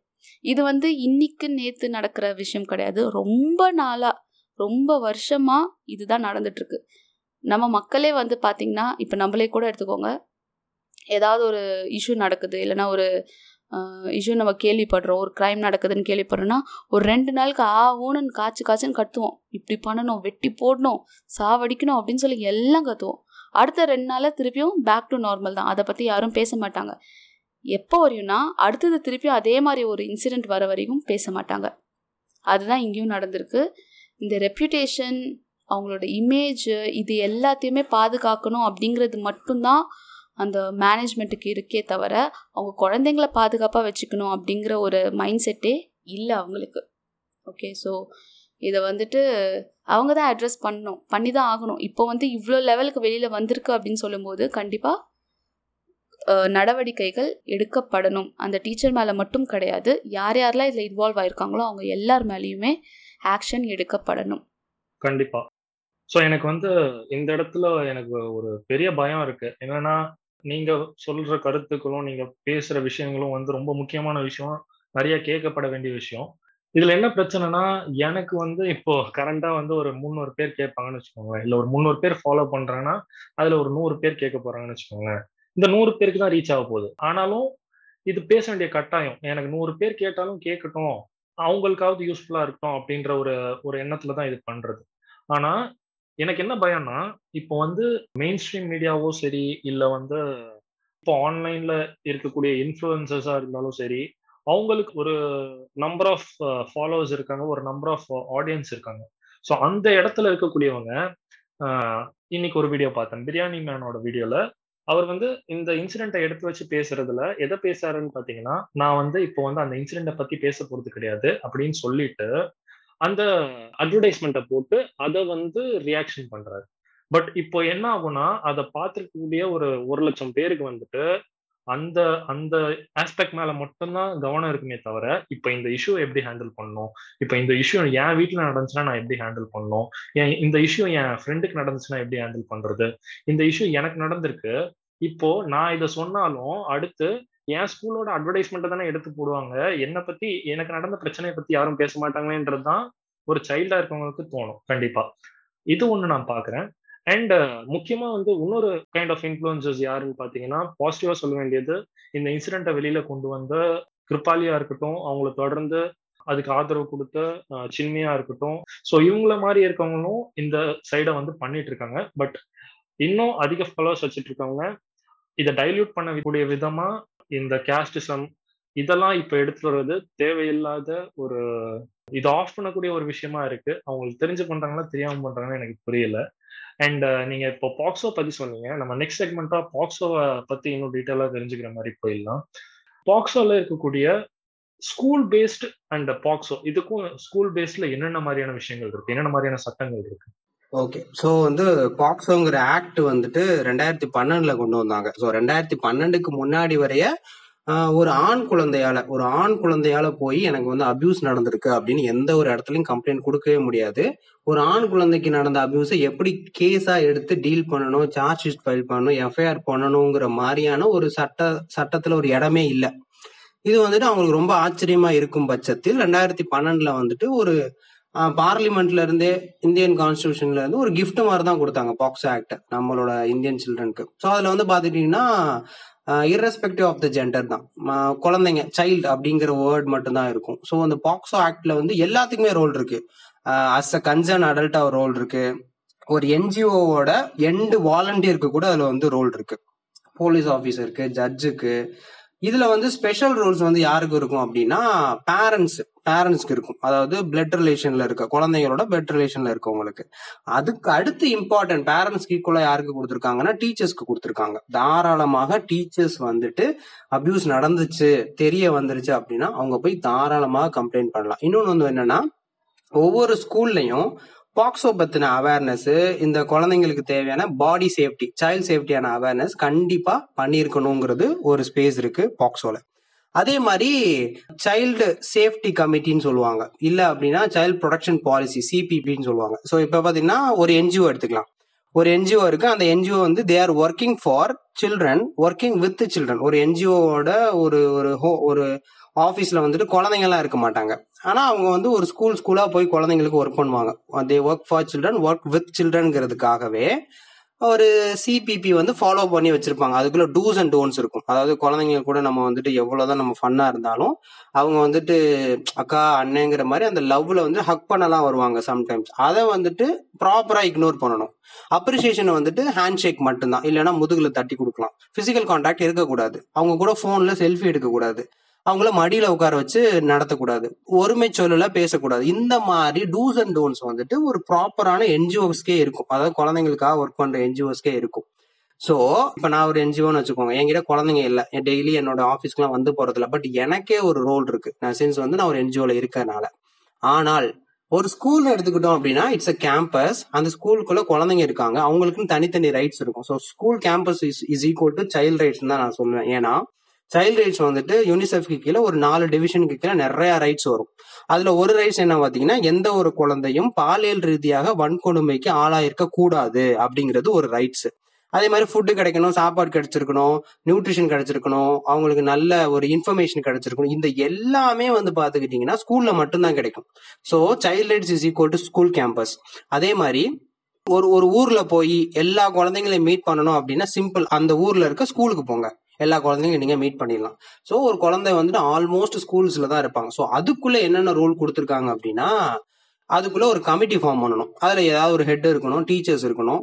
ஸோ அந்த கமிட்டிக்குள்ள வந்துட்டு ரூல்ஸ் அண்ட் ரெகுலேஷன் நிறைய போட்டு வச்சிருக்கணும், அதாவது ஒரு குழந்தைய நீங்க வந்துட்டு எப்படி டீல் பண்ணணும், ஒரு குழந்தை வந்து அபியூஸ் டிஸ்க்ளோஸ் பண்றாங்க அப்படின்னா இதுவும் பாக்ஸோக்குள்ள இருக்கு. ஆனா அந்த கமிட்டிஸ் வந்துட்டு எல்லா ஸ்கூல்ல இருக்குமான்னு கேட்டா சில ஸ்கூல்ல இந்த மாதிரி கமிட்டி இருக்குமா அப்படின்னும் அவங்களுக்கு தெரியாது, அப்படியே அவங்களுக்கு இருக்கும் எங்க இருக்கணும்னு தெரியாது, அந்த ரோல்ல இருக்கிற நபர்களுக்கு வந்துட்டு தன்னோட ரோல் என்னன்னு அவங்களுக்கே தெரியாது. ஓகேவா? சோ இது வந்து பாக்ஸோக்குள்ள இருக்கு. அதே மாதிரி ஒரு பாக்ஸோல வந்துட்டு ஒரு உண்மையான கேஸ் நான் ஒன்று சொல்றேன். ஒரு அம்மாவே வந்து அவங்க பையனை அபியூஸ் பண்ணிட்டாங்க, அதுக்கப்புறம் அந்த பையன் என்ன பண்ணிட்டான் அப்படின்னா அவங்க சித்தப்பா வீட்டுல போய் இருக்கான், அவங்க சித்தப்பா வந்து பிசிக்கல் அபியூஸ் பண்றாரு, இவனுக்கு சுத்தமா பிடிக்கல, எங்க போய் ஒளியணும் எங்க போய் மறையணும்னு தெரியல, ஸ்கூல்லயே இருந்துட்டான். ஸ்கூல்லே இருக்கும் பட்சத்தில் அவன் வந்துட்டு மூணு நாளா ஸ்கூல்லேயே தங்கிட்டான், ஸ்கூல் யூனிஃபார்ம் அழுக்காயிருச்சு, டீச்சர் பார்த்து கண்டுபிடிக்கிறாங்க, என்னப்பா அப்படின்னு கேட்கிறப்ப நான் அவன் சொல்லிட்டான், மேம் இந்த மாதிரி ஆயிடுச்சு மேம் அப்படின்னு சொன்னோடனே அந்த மேமுக்கு ஒரே பதட்டம், என்ன பண்ணணும் எது பண்ணணும்னு தெரியல. அப்புறம் தான் அவங்களுக்கு தெரியுது ஒரு டீச்சரா இருக்கும்போது கண்டிப்பா நான் போய் கம்ப்ளைண்ட் பண்ணலாம் அப்படிங்கிற மாதிரி ஒரு கம்ப்ளைண்ட்டுக்கு போய் கொடுக்குறாங்க. அதே மாதிரி என்னோட பேர்லாம் வெளியே விட வேண்டாம், எனக்கு வந்து சேஃப்டி வேணுங்கிற மாதிரி சொன்னாலும் கம்ப்ளைண்ட் வந்துட்டு பேர் இல்லாமயே கூட அனானிமஸ் ஆகும், நீங்க தாராளமாக பண்ணலாம். இந்த ஒரு விஷயம் இருக்கு. சரி, இப்படி நிறைய ரூல்ஸ் கொடுக்கப்பட்ட டீச்சர்ஸ்க்கும் ஸ்கூல்ஸ்க்கும் அதாவது வேலியே பயிரை மேயுது அப்படிங்கிற மாதிரியான விஷயங்கள் நடக்கும்போது தண்டனைகளும் அதுக்கு ஜாஸ்தியா இருக்கு. கத்துவா கேசஸ்க்கு அப்புறம் டூ தௌசண்ட் நைன்டீன் ஜனவரிக்கு அப்புறம் என்ன பண்ணாங்க அப்படின்னா, ஆல் அக்ரவேட்டட் கேசஸ், அக்ரவேட்டட்னா என்னன்னா a person of trust, குழந்தைக்கு நம்பிக்கைக்கு உரியான ஒரு நபர் செய்யும் அபியூஸ். ஸோ அதுல யார் வருவாங்கன்னா பேரண்ட்ஸ், டீச்சர்ஸ், அண்ணன் தம்பி ரிலேஷன்ஷிப்புக்குள்ள இருக்கவன், டியூஷன் மாஸ்டர், அந்த குழந்தையோட பாதுகாப்புக்கு ஏதுவாக இருக்கும் ஒரு நபரே குழந்தைய அபியூஸ் பண்ணாங்கன்னா அது அக்ரவேட்டட் கீழே வரும். ஸோ அப்படி இருக்கிறவங்களுக்கு மேக்சிமம் பனிஷ்மெண்டா கேபிட்டல் பனிஷ்மெண்ட், தூக்கு தண்டனை வரை கொடுக்கலாம். ஸோ அப்ப இந்த பிஎஸ்பிபி கேஸ்ல அவருக்கு எந்த மாதிரி கொடுத்துருக்கணும்னா செக்ஷன் ஃபைவ் அண்ட் செக்ஷன் சிக்ஸுக்கு கீழே மேபி பெனட்ரேஷன் மாதிரி கூட நடந்துருச்சு அப்படின்னா அவங்களுக்கு வந்து தூக்கு தண்டனை வரை கொடுக்கறதுக்கான வாய்ப்புகள் இருக்கு. ஏன்னா வந்துட்டு இது அக்ரவேட்டட் கேஸ். இன்னொன்று வந்து பார்த்துக்கிட்டீங்க அப்படின்னா ஒரு ஸ்கூல் மேனேஜ்மெண்ட்ஸ்குள்ளே நடந்திருக்கு, அதை மறைக்கிறதுக்கு ஸ்கூல் மேனேஜ்மெண்ட் ட்ரை பண்ணுறாங்க அப்படின்னா மேபி அந்த கேஸ் வெளியே போயிடுச்சு அப்படின்னா இந்த இதில் மேனேஜ்மெண்ட்டையும் உள்ள தாராளமாக கொண்டு வரலாம். எப்படி கொண்டு வரலாம் அப்படின்னா, டீச்சர் மேலே கம்ப்ளைண்ட் கொடுத்துட்டாங்க, நீங்கள் வேற யார்ட்டையும் யார்ட்டையும் சொல்லலையான்னு கேட்கும்போது, இல்லை நான் வந்துட்டு இந்த மாதிரி இந்த சார்ட்ட சொன்னேன், ஸ்கூல் அஃபிஷியல் மெயிலுக்கோ இல்லை அஃபிஷியலாக யார்கிட்ட சொல்லணுமோ அந்த மேனேஜ்மெண்ட்டுக்கிட்டே நான் சொல்லிட்டேன் அப்படின்னு அந்த நபர் அந்த குழந்தை சொல்கிறாங்க அப்படின்னா, உன்னைய நம்பி ஒரு குழந்தை அபியூஸ் சொல்லியிருக்காங்க, நீ மறைக்க ட்ரை பண்ணியிருக்கேங்கிற மாதிரி அவங்களையும் சீஸ் பண்றதுக்கோ இல்லை ஸ்கூலை க்ளோஸ் பண்றதுக்கோ வாய்ப்புகள் இருக்கு. நேத்து ஒரு கேள்வி என்ன கேட்டாங்கன்னா, உடனே ஸ்கூலெல்லாம் க்ளோஸ் பண்ணிட்டு நீங்க இப்ப குழந்தைங்களாம் எங்க போக வைப்பீங்க அப்படின்னு கேட்கறாங்க. மதுரையில நடந்த ஒரு கேஸ், ஒரு ஒரு ஹோமு, அந்த ஹோம்ல வந்து அபியூஸ் நடந்துச்சு. ஹோமோட லிட்டரலி பாத்தீங்கன்னா பிஎஸ்பிபி மாதிரி தான் அந்த கேஸ் இருக்கும். ஹோமு ஹோம்ல இருக்க வந்து ஹோமோட இன்சார்ஜே வந்து அந்த குழந்தைய அபியூஸ் பண்ணிட்டாரு. கால் பண்ணிட்டாங்க சைல்ட் லைனுக்கு, உள்ள வந்துட்டாங்க. சிம்பிள், அங்க இருக்க போலீஸ் ஆபீசர் செம்ம ஸ்மார்ட்டா ஹேண்டில் பண்ணாங்க. என்ன பண்ணாங்க அப்படின்னா, உடனே அந்த குழந்தைங்க எல்லா பேத்தையும் மதுரை அதிசயத்துக்கு கூப்பிட்டு போயிட்டாங்க.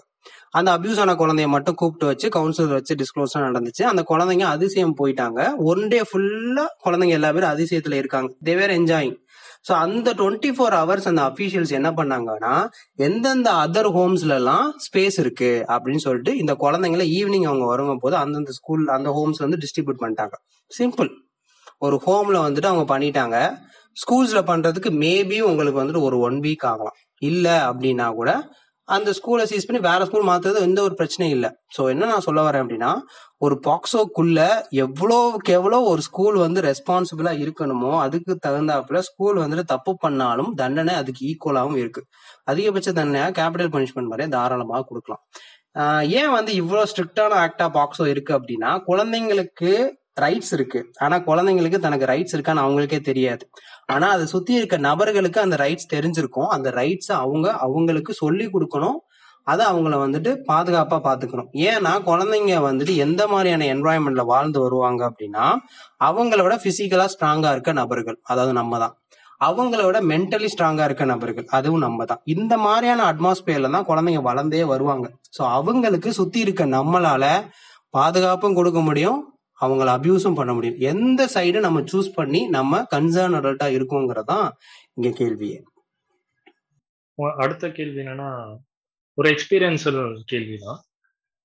நான் வந்து ஒரு என்ஜிஓல வேலை பார்த்துட்டு இருக்கப்போ ஸ்கூல்ல போயிட்டு குழந்தைங்களுக்கு சைல்ட் செக்ஷுவல் அபியூஸ் அவேர்னஸ் கொடுக்கலாம் அப்படின்னு சொல்லிட்டு போயிருக்கோம். எப்படியோ பெர்மிஷன்லாம் கிடைச்சிருச்சு, அதுல பிரச்சனை இல்லை.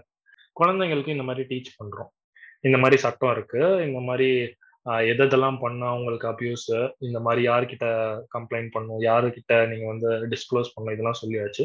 சொல்லிட்டு ஹெல்ப்லைன் நம்பரை சொல்றோம், டென் நைன் எயிட் அப்படின்ற ஹெல்ப்லைன் நம்பரை சொல்றோம். ஒரு டீச்சர் வந்துட்டு அப்பதான் கேட்குறாங்க, ஓ இந்த மாதிரி ஒரு நம்பர் இருக்கா அப்படின்ற மாதிரி கேட்குறாங்க.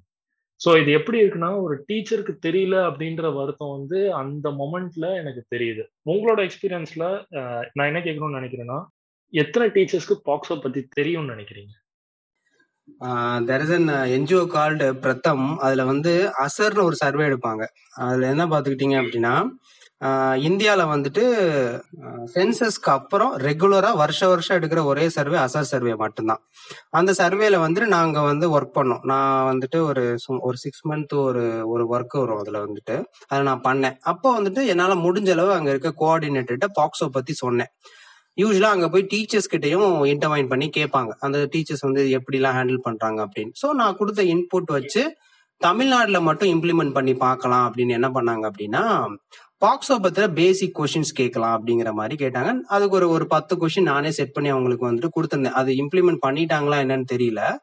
பட் என்ன ஆச்சுன்னா, என் கூட பிரெயின் ஸ்டார்மிங் இருந்தாங்க, அந்த டீச்சர்ஸ்க்குமே பெருசா தெரியல. எனக்கு ஷாக்காவே இருந்துச்சு, என்னடா அது இவங்களுக்கே தெரியலையா அப்படின்னுங்கிற மாதிரி இருந்துச்சு. இன்னொன்னு வந்துட்டு பாக்ஸோக்கு வந்துட்டு அந்த அவங்களுக்கு அந்த ஸ்பெல்லிங்கே தப்பா தான் எழுதுவாங்க. அது நியூஸ் பேப்பர்லயே நிறைய இடத்துல தப்பா வரும். இன்னும் வந்து சைல்ட் லைன்ங்கிற விஷயங்கள் வந்து தெரியாது. இது ஒண்ணு. பாக்ஸோக்கு வந்துட்டு டீச்சர்ஸ்க்கு முதல் தெரிஞ்சிருந்துச்சு அப்படின்னா ரெண்டு விஷயங்கள் இங்க வந்து நல்லா நடக்கும். ஒண்ணு, தப்பு பண்ண மாட்டான், இல்லைன்னா தப்பு நடந்துச்சு அப்படின்னா எப்படி இதை ஈஸியா எடுத்துட்டு போலாங்கிறது அவனுக்கு தெரியும்.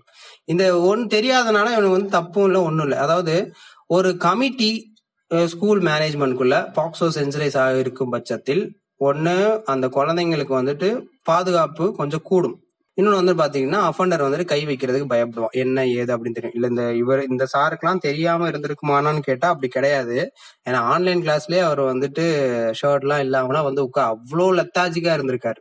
அதான் வந்து நாங்கள் என்னன்னா, கவர்மெண்ட்லாம் இதெல்லாம் பார்த்துக்கிறோம் அப்படின்னா, ஏன்னா பேசிக் இப்போ என்னோட ஃப்ரெண்டு கூட நான் வீடியோ கால் பேசுறேன்னா கூட நான் டக்குன்னு ஷர்ட் போட்டுட்டு வந்துடுவேன். அது இது இது கவர்மெண்ட் சொல்லி கொடுக்கணும்னு அவசியம் இல்லை, அது எனக்கே தெரியும். உனக்கு எல்லாமே கவர்மெண்ட் சொல்லி கொடுக்கணுமா? இல்லை எல்லாமே கவர்மெண்ட் ரூல் பண்ணுவா? சிம்பிளா ஒரு ஆன்லைன் கிளாஸ்ல எப்படி இருக்கணும்னு தெரியாதா? டிஷர்ட் போட்டுட்டு வர்றதுக்கே திட்டுவாங்க, இவன் ஷர்ட்டே போடாம வந்து உட்காந்துருக்கான். ஸோ இதெல்லாம் வந்து எப்படி வருது அப்படின்னா, நான் இப்படித்தான், எனக்கு எதுவும் நடக்காது, எது நீங்க என்ன சொன்னாலும் நான் சமாளிச்சுப்பேன், ஸோ எனக்கு எங்கெங்கெல்லாம் ஆள் இருக்கு, நான் இப்படிதான் இருப்பேன்னு ஒரு விஷயம். சிம்பிள் ப்ரோ, நீங்க சிம்பிளா சொல்லுங்க, ஷர்ட் போடாம ஒரு ஆன்லைன் கிளாஸ்ல உட்காந்துருக்காரு, எல்லாராலையும் ஸ்கிரீன்ஷாட் எடுக்க முடியும், அந்த பயம் கூட அவருக்கு இல்லையா? அப்ப அவ்வளவு பெரிய தைரியமான நபரா அவரு? இல்ல அவருக்கு பின்னாடி வந்துட்டு ஓகே எதுனாலும் ஓகே நான் சமாளிச்சுப்பேன், இதெல்லாம் ஒரு கேஸா அப்படிங்கிற மாதிரியான ஒரு தைரியம் கொடுக்குற அளவுக்கு அவர் பின்னாடி ஆள் இருக்காங்களான்னு தெரியல. இது ஒரு விஷயம். ஸோ இந்த டீச்சர்ஸுங்க வந்துட்டு பாக்ஸோங்கிற அவேர்னஸ் இருக்குமான்னு கேட்டா, மேபி வாய்ப்புகள் இருக்கு. ஆனா நான் என்னோட சர்வீஸ்ல வந்துட்டு நான் பார்த்தது இல்லை, ரொம்ப பெருசா யாரையுமே பார்த்தது இல்லை. இன்னொன்னு வந்து பாத்துட்டீங்கன்னா, பாக்ஸோங்கிற விஷயத்த வந்துட்டு தெரிஞ்சுக்கிறதுக்கு அவங்க முற்பட மாட்டாங்க.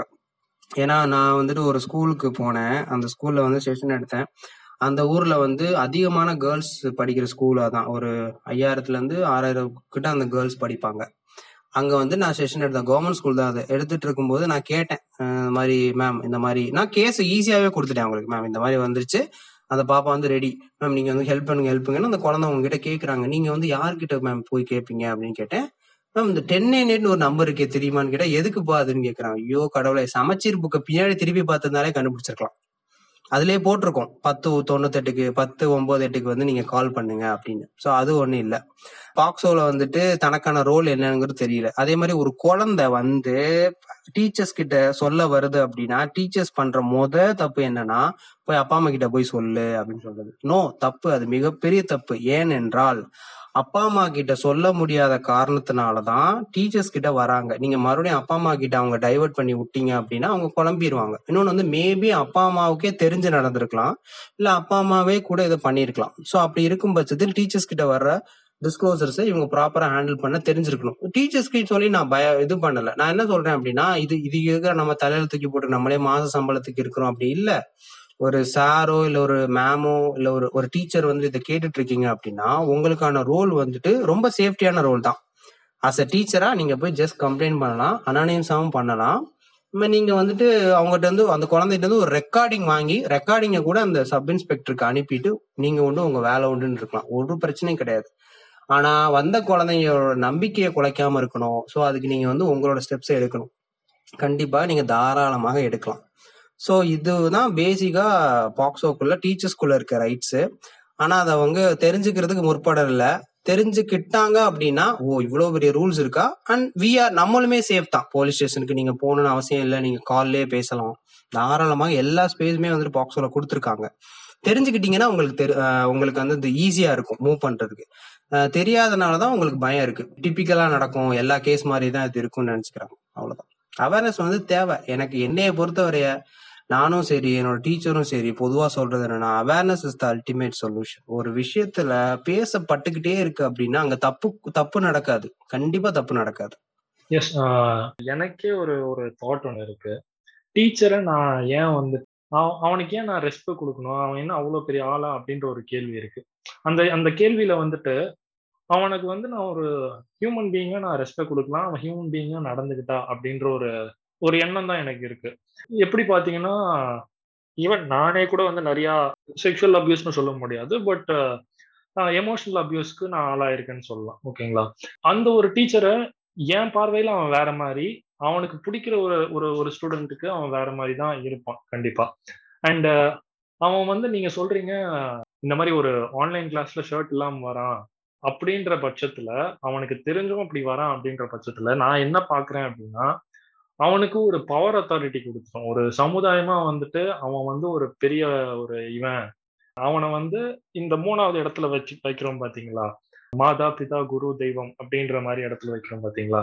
ஸோ நான் டிஸ்ரெஸ்பெக்ட் பண்ணல, பட் ஜென்யூனா இருக்கிற ஒரு ஒரு ஆதங்கமோ ஒரு ஒரு எமோஷனல் வெளிப்பாடோ தான் நான் வந்து அவன் அப்படின்றத நான் சொல்றேன். அந்த இடத்துல வை வச்சு அவனுக்கு வந்து ஒரு ஹோலி சாயம் பூசிடுறீங்க. இவன் வந்துட்டு ஒரு ஒரு தெய்வீகமான ஒரு ஆளு, இவன் தலைக்கு பின்னாடி பாருங்க சூரியன் தெரியுது அப்படின்ற மாதிரி நீங்க வச்சிட்டதுக்கு அப்புறம் அவன் அந்த பவர் அத்தாரிட்டி எடுத்துக்கிறான். அவன் கையில ஒரு பவர் இருக்குன்னு நினைக்கிறான். நீ இதை பண்ணலன்னா உன் ப்ராக்டிக்கல் மார்க்ல கை வைப்பேன், உன் எக்ஸ்டர்னல் மார்க்ல கை வைப்பேன் இப்படின்ற லெவலுக்கு அவன் போறான். அதுக்கு பயப்படுற லெவலுக்கு தான் நம்ம குழந்தைங்களோ நம்ம ஸ்டூடெண்ட்ஸோ இருக்காங்க அப்படின்றதான் நான் பாக்குறேன். ஏன்னா அப்படித்தானே, இப்போ வந்து என்னை அடிச்சிட்டாங்க அப்படின்னு போயிட்டு நான் வீட்டுல சொல்றேன் அப்படின்னா நீ என்ன தப்பு பண்ணிருக்கேன்னு கேட்டு என்னதான் திருப்பி தூக்கி போட்டு மிதிப்பாங்க. ஸோ இதான் வந்து என் வீட்லயும் நடக்குது, அண்ட் நிறைய வீட்டுல இதுதான் நடக்குது. ஆஹ் அவங்க எதுவும் பண்ணிருக்க மாட்டாங்க, அவர் வந்து ஒரு டீச்சர், அவரு எதுவும் பண்ணிருக்க மாட்டாரு, ஓ மேலதான் தப்பு இருக்கும், நீ தான் ஏதாவது பண்ணிருப்ப அப்படின்ற மாதிரியான ஒரு விஷயம்தான் நம்ம பேரண்ட்ஸ் சைட்லயும் இருக்கு. அண்ட் இன்னொரு முக்கியமான கேள்வி, ஒரு ஸ்கூல்ல வந்து நான் போய் இப்போ நான் எனக்கு ஒரு குழந்தை இருக்கு, நான் ஸ்கூல்ல போய் ஜாயின் பண்ணோம் அப்படின்னா முக்கியமான விஷயமா நான் இப்போ எதா பாக்குறேன், இந்த சொசைட்டி எதா பாக்குது அப்படின்னு பாத்தீங்கன்னா, அந்த ஸ்கூல் வந்து ஆல் பாஸ் கொடுத்துருக்கா, டுவெல்த்ல எல்லாரும் பாஸ் ஆயிருக்காங்களா, ஸ்டேட் ஃபர்ஸ்ட் வந்திருக்கா, ஸ்டேட் செகண்ட் வந்திருக்கா, நிறைய சென்டம் இருக்கா, இதை பேஸ் பண்ணி மட்டுமே வந்து அட்மிஷன்ஸ் நடக்கிறதா நான் இப்போ பாக்குறேன். பட் எதை பேஸ் பண்ணியிருக்கணும், இப்போ நான் வந்து சேஃப்டின்னு நான் போய் பார்க்குறேன்னு வச்சுக்கோங்களேன், இந்த ஸ்கூல் வந்து சேஃபா இருக்குமா அப்படின்னு நான் போய் பார்க்குறேன் அப்படின்னா கூட நான் ஃபிசிக்கலாக போய் பார்க்கலாம். இந்த ஸ்கூல்ல வந்துட்டு ஓகே செகண்ட் ஃப்ளோர் தேர்ட் ஃப்ளோர்லாம் கிரில்ல போட்டு மூடி இருக்காங்களா, மற்ற எக்யூப்மெண்ட்ஸ்லாம் சேஃபா இருக்கா, ஸ்போர்ட்ஸ் எக்யூப்மெண்ட்ஸ்லாம் சேஃபா இருக்கா, கிரவுண்டு சேஃபா இருக்கா, பஸ்ஸும் சேஃபா இருக்கா, பஸ்ஸில் ஓட்டை இல்லாமல் இருக்கா, இதெல்லாம் என்னால் பார்க்க முடியுமே தவிர அந்த ஸ்கூல்ல அப்யூஸ் இருக்கா இல்லையா அப்படின்றத நான் எப்படி என்ஷூர் பண்ணி என் குழந்தைய சேர்க்கறது. ஸோ இப்போ வந்துட்டு ஃபர்ஸ்ட் அந்த டீச்சர்ஸ் புனிதப்படுத்த விஷயத்துல நான் வந்து பாயிண்ட்ஸ் மட்டும் ஆட் பண்ணிக்கிறேன். என்னன்னா, ஸோ டீச்சர்ஸ் என்னை பொறுத்தவரையே என என்னோட பர்சனலும் பட் இது காமனாக எல்லாரும் ரிலேட் பண்ணிக்க முடியும்னு நினைக்கிறேன். ஒரு டீச்சர் தான் நம்மளுக்கு வந்து ஒரு ஃபர்ஸ்ட் ரோல் மாடலாகவே இருந்திருப்பாங்க. அந்த ரஜினி, கமல், விஜய் இதெல்லாம் வர்றதுக்கு முன்னாடி ஒரு டீச்சர் ரொம்ப பிடிச்சிருக்கும், அவரை மாதிரியே மிமிக்ரி பண்ணுவோம், அவரை மாதிரியே ஷர்ட்லாம் மடிச்சு விட்டு பார்ப்போம், அவர் தான் நம்மளோட இன்ஸ்பிரேஷனாகவே இருப்பார். வீட்டில் போய் ஒரு ஒரு சார் வந்திருக்காங்கம்மா, ஒரு மேம் வந்திருக்காங்கம்மா அப்படின்னு சொல்றது, தனக்கு தெரியாத விஷயத்த எல்லாத்தையும் புட்டு புட்டு வச்சுக்கிட்டு இருக்க ஒரு நபர் வந்து குழந்தைங்களுக்கு ஆட்டோமேட்டிக்காக ஒரு பெரிய நபராக தான் சின்ன வயசுலேருந்தே தெரியப்படுவாங்க. ஸோ நம்ம உலகம் வந்துட்டு ஸ்ட்ரைட்டாக தான் இருக்குன்னு நினச்சிட்டு இருப்போம், அவங்க சொல்லுவாங்க இல்லை அது வட்டமாக இருக்குன்னு, நமக்கு பெரிய இந்த டீச்சருக்கு இவ்வளோ தெரிஞ்சிருக்கா அப்படிங்கிற மாதிரி இருக்கும். ஸோ அப்படி இருக்கும்போது குழந்தைங்களை வந்துட்டு குரூமிங் சொல்லுவாங்க, சிஎஸ்ஐல வந்து குரூமிங்னு ஒன்று இருக்கும். என்னன்னா குழந்தைங்களை தனக்கு வேண்டும் வழியாக இணங்க வைக்கிறது. ரெண்டு ஸ்டெப் தான் நடக்கும் குரூமிங்ல, தன்வசப்படுத்துதல்னு சொல்லுவாங்க. மொதல் குழந்தைங்களுக்கு பிடிச்ச மாதிரி இவங்க நடந்துப்பாங்க, அப்புறம் தனக்கு எப்படி பிடிக்குமோ அப்படி இந்த குழந்தைங்கள நடக்க வச்சிருவாங்க. இதுதான் வந்து சிம்பிளா குரூமிங் சொல்லப்படுறது. ஸோ இது யாருக்கெல்லாம் ஈஸி அப்படின்னா, ஒரு பேரண்ட்ஸ் ஈஸியா குழந்தைங்கள குரூம் பண்ணிடலாம். ஏன்னா வந்து ஆரம்பத்துல இருந்தே அப்பா அம்மாங்கிற ஒரு நம்பிக்கை இருக்கும். அப்பா அம்மாவை தாண்டி மூணாவது நபராக குழந்தைங்க நம் யாருக்கிட்டையுமே சொல்ல மாட்டோம், நீ இவனை நம்பு, இவங்க தான் அவங்க இவங்க அப்படிங்கிற சொல்லாம பிளைண்டா ஒரு குழந்தை அப்பா அம்மா அம்மாவுக்கு தேர்டா யாரை நம்புதுன்னா டீச்சர்ஸை நம்பும். அந்த டீச்சரும் ஈஸியா குழந்தைங்களை குரூம் பண்ணிடலாம் ஆட்டோமேட்டிக்கா. இப்ப என்னோட ஸ்டோரி எடுத்துக்கிட்டீங்க அப்படின்னா, என்னோட அபியூசர் வந்துட்டு என்னோட டியூஷன் மாஸ்டர் தான். ஸோ அவர் வந்துட்டு என்ன பண்ணாங்கன்னா, பனிஷ்மெண்ட்டுங்கிறத விஷயத்த என் மேல பயன்படுத்தினாங்க. அதாவது எனக்கு வந்து தமிழ் வந்துட்டு வாசிக்கிறது கொஞ்சம் கஷ்டமா இருக்கும், ரொம்ப கஷ்டப்பட்டு தான் நான் வாசிப்பேன். எனக்கு வந்து பனிஷ்மெண்ட்ங்கிற விதத்துல அபியூஸ் நடந்துகிட்டு இருந்திருக்கு. எனக்கு நான் என்ன எப்படி நினைக்கிறேன்னா, ஒருவேளை நான் தமிழ் ஒழுங்கா வாசிச்சிருந்தேன்னா சார் வந்து எனக்கு பனிஷ்மெண்ட் கொடுக்க மாட்டாங்க, என் நல்லதுக்கு தான் பண்றாங்கன்னு தான் ரொம்ப காலமா நான் வந்து யோசிச்சுட்டே இருந்தேன். அப்புறம் எனக்கு என்ன தெரிஞ்சு அப்படின்னா, என்னோட ஃப்ரெண்டை, அதாவது மற்ற பசங்களை விட நான் நல்லா வாசிக்கிறது தெரியுது, இதுக்கு ஏன் என்ன இப்படி பண்றான், அப்பதான் தெரிஞ்சு நான் அபியூஸ்ல தான் இருந்திருக்கேன் அப்படிங்கிற ஒரு விஷயம். ஏன்னா அது பிளைண்டா பனிஷ்மெண்ட்ங்கிற ஒரு விஷயத்தையும், நீ உன்னை நான் தமிழ் நல்லா வாசிக்க வைக்கிறதுக்காக தான்ப்பா நான் உன்னை இப்படி பண்றேன் அப்படிங்கிற இந்த டிராமா எனக்கு எவ்வளவு தூரம் வந்துச்சு அப்படின்னா, நான் புக்ஸே வந்துட்டு இங்கிலீஷ்ல தான் வாசிக்க ஆரம்பிச்சிட்டேன். ஏன்னா தமிழ்ங்கிற ஒரு விஷயம் நான் வாசிக்கும் போதே எனக்கு அந்த படபடப்பா வந்துடும், ரொம்ப பதட்டமாயிருவேன் நான், அப்படித்தான் எனக்கு இருக்குமே. அதை தாண்டி நான் வர்றதுக்கு ரொம்ப கஷ்டப்பட்டேன். ஸோ இந்த மாதிரி குரூமிங் வந்துட்டு டீச்சர்ஸ்க்கு ரொம்ப ஈஸியா இருக்கும்.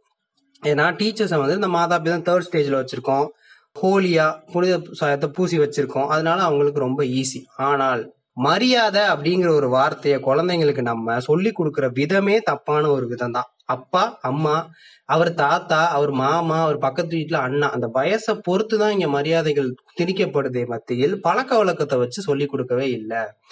உன்கிட்ட ஒரு நபர் பழகுற விதத்தை பொறுத்து நீ மரியாதை கொடுத்தா போதும். உனக்கு பிடிக்காத மாதிரி அன்கம்ஃபர்டபுள் நடந்துக்கிறாங்கன்னா அவங்கள நீ ரெஸ்பெக்ட் பண்ணி அவங்க பண்ற எல்லாத்தையும் ஓகே சொல்லணும்னு அவசியம் இல்லை. ஸோ இந்த மரியாதைங்கிற வார்த்தையை குழந்தைங்க உலகத்துல கொண்டு வரும்போது தெளிவா கொண்டு போங்க. அது பாதி தூரத்துக்கு குழந்தைங்களை வந்துட்டு சேஃப்டியா வச்சுக்கிறோம். ஒரு டீச்சரும் தப்பு பண்ணுவாரு, அப்பாவும் தப்பு பண்ணுவாங்க, அம்மாவும் தப்பு பண்ணுவாங்க அப்படிங்கிற ஒரு விஷயம் வரும்போது அவனை ஒரு சாதாரண மனுஷனா தான் பார்ப்பாங்க. ஃபாரின்லாம் simple mister James, mister Joseph அப்படிங்கிற மாதிரி பேரை சொல்லி கூப்பிட்டு போயிடுவாங்க. ஸோ அதனால அவங்களுக்கு வந்துட்டு அவரும் தப்பு பண்ணுவார் அப்படின்னு தெரிஞ்சிடும். இங்கே அப்படிலாம் இல்லை, வரும்போது எந்திரிச்சு நிற்கிறது, உட்கார வைக்கிறது. எங்கள் ஸ்கூல்லையே இந்த ஃபர்ஸ்ட் பீரியட்ல ப்ரேயர்லாம் பண்ணிட்டு மாதா பிதா குருதையும் சொல்ல சொல்லுவாங்க. எனக்கு அப்போல்லாம் இப்போதான் எனக்கு சிரிப்பாக வருது, என்னடா பண்ணி வச்சிருக்காங்க அப்படிங்கிற மாதிரி. ஸோ இப்போ இருக்கிறது ரொம்ப கண்டிஷன். ஸோ இது ஒரு விஷயம், குழந்தைங்களோட உலகத்தில் இருக்கிற ஒரு விஷயம். ஓகே, அடுத்து நீங்க கேட்டது வந்துட்டு ஸ்கூல்ல எப்படி ஜாயின் பண்ணணும்னு கேட்டீங்க. இப்போ வந்துட்டு ஒரு ஒரு ரூலே இருக்கு. ஒரு ரூல் என்ன அப்படின்னா, உங்க வீட்டுக்கு பக்கத்துல இருக்க ஒரு இருபது நிமிஷம் டிஸ்டன்ஸ்குள்ள இருக்க ஸ்கூல் தான் மேக்சிமம் பார்க்கணும்னு சொல்லுவாங்க. ஏன் அப்படின்னா டிராவல் டயர்டு வந்து குழந்தைங்களுக்கு இருக்கக்கூடாது. இருபது நிமிஷத்துக்கு மேல அவங்க டிராவல் பண்ணி போயிட்டு போயிட்டு வராங்கன்னா கண்டிப்பா அது எல்லாமே அவங்களோட எட்டு பீரியட்லயும் ரிஃப்ளெக்ட் ஆகும்.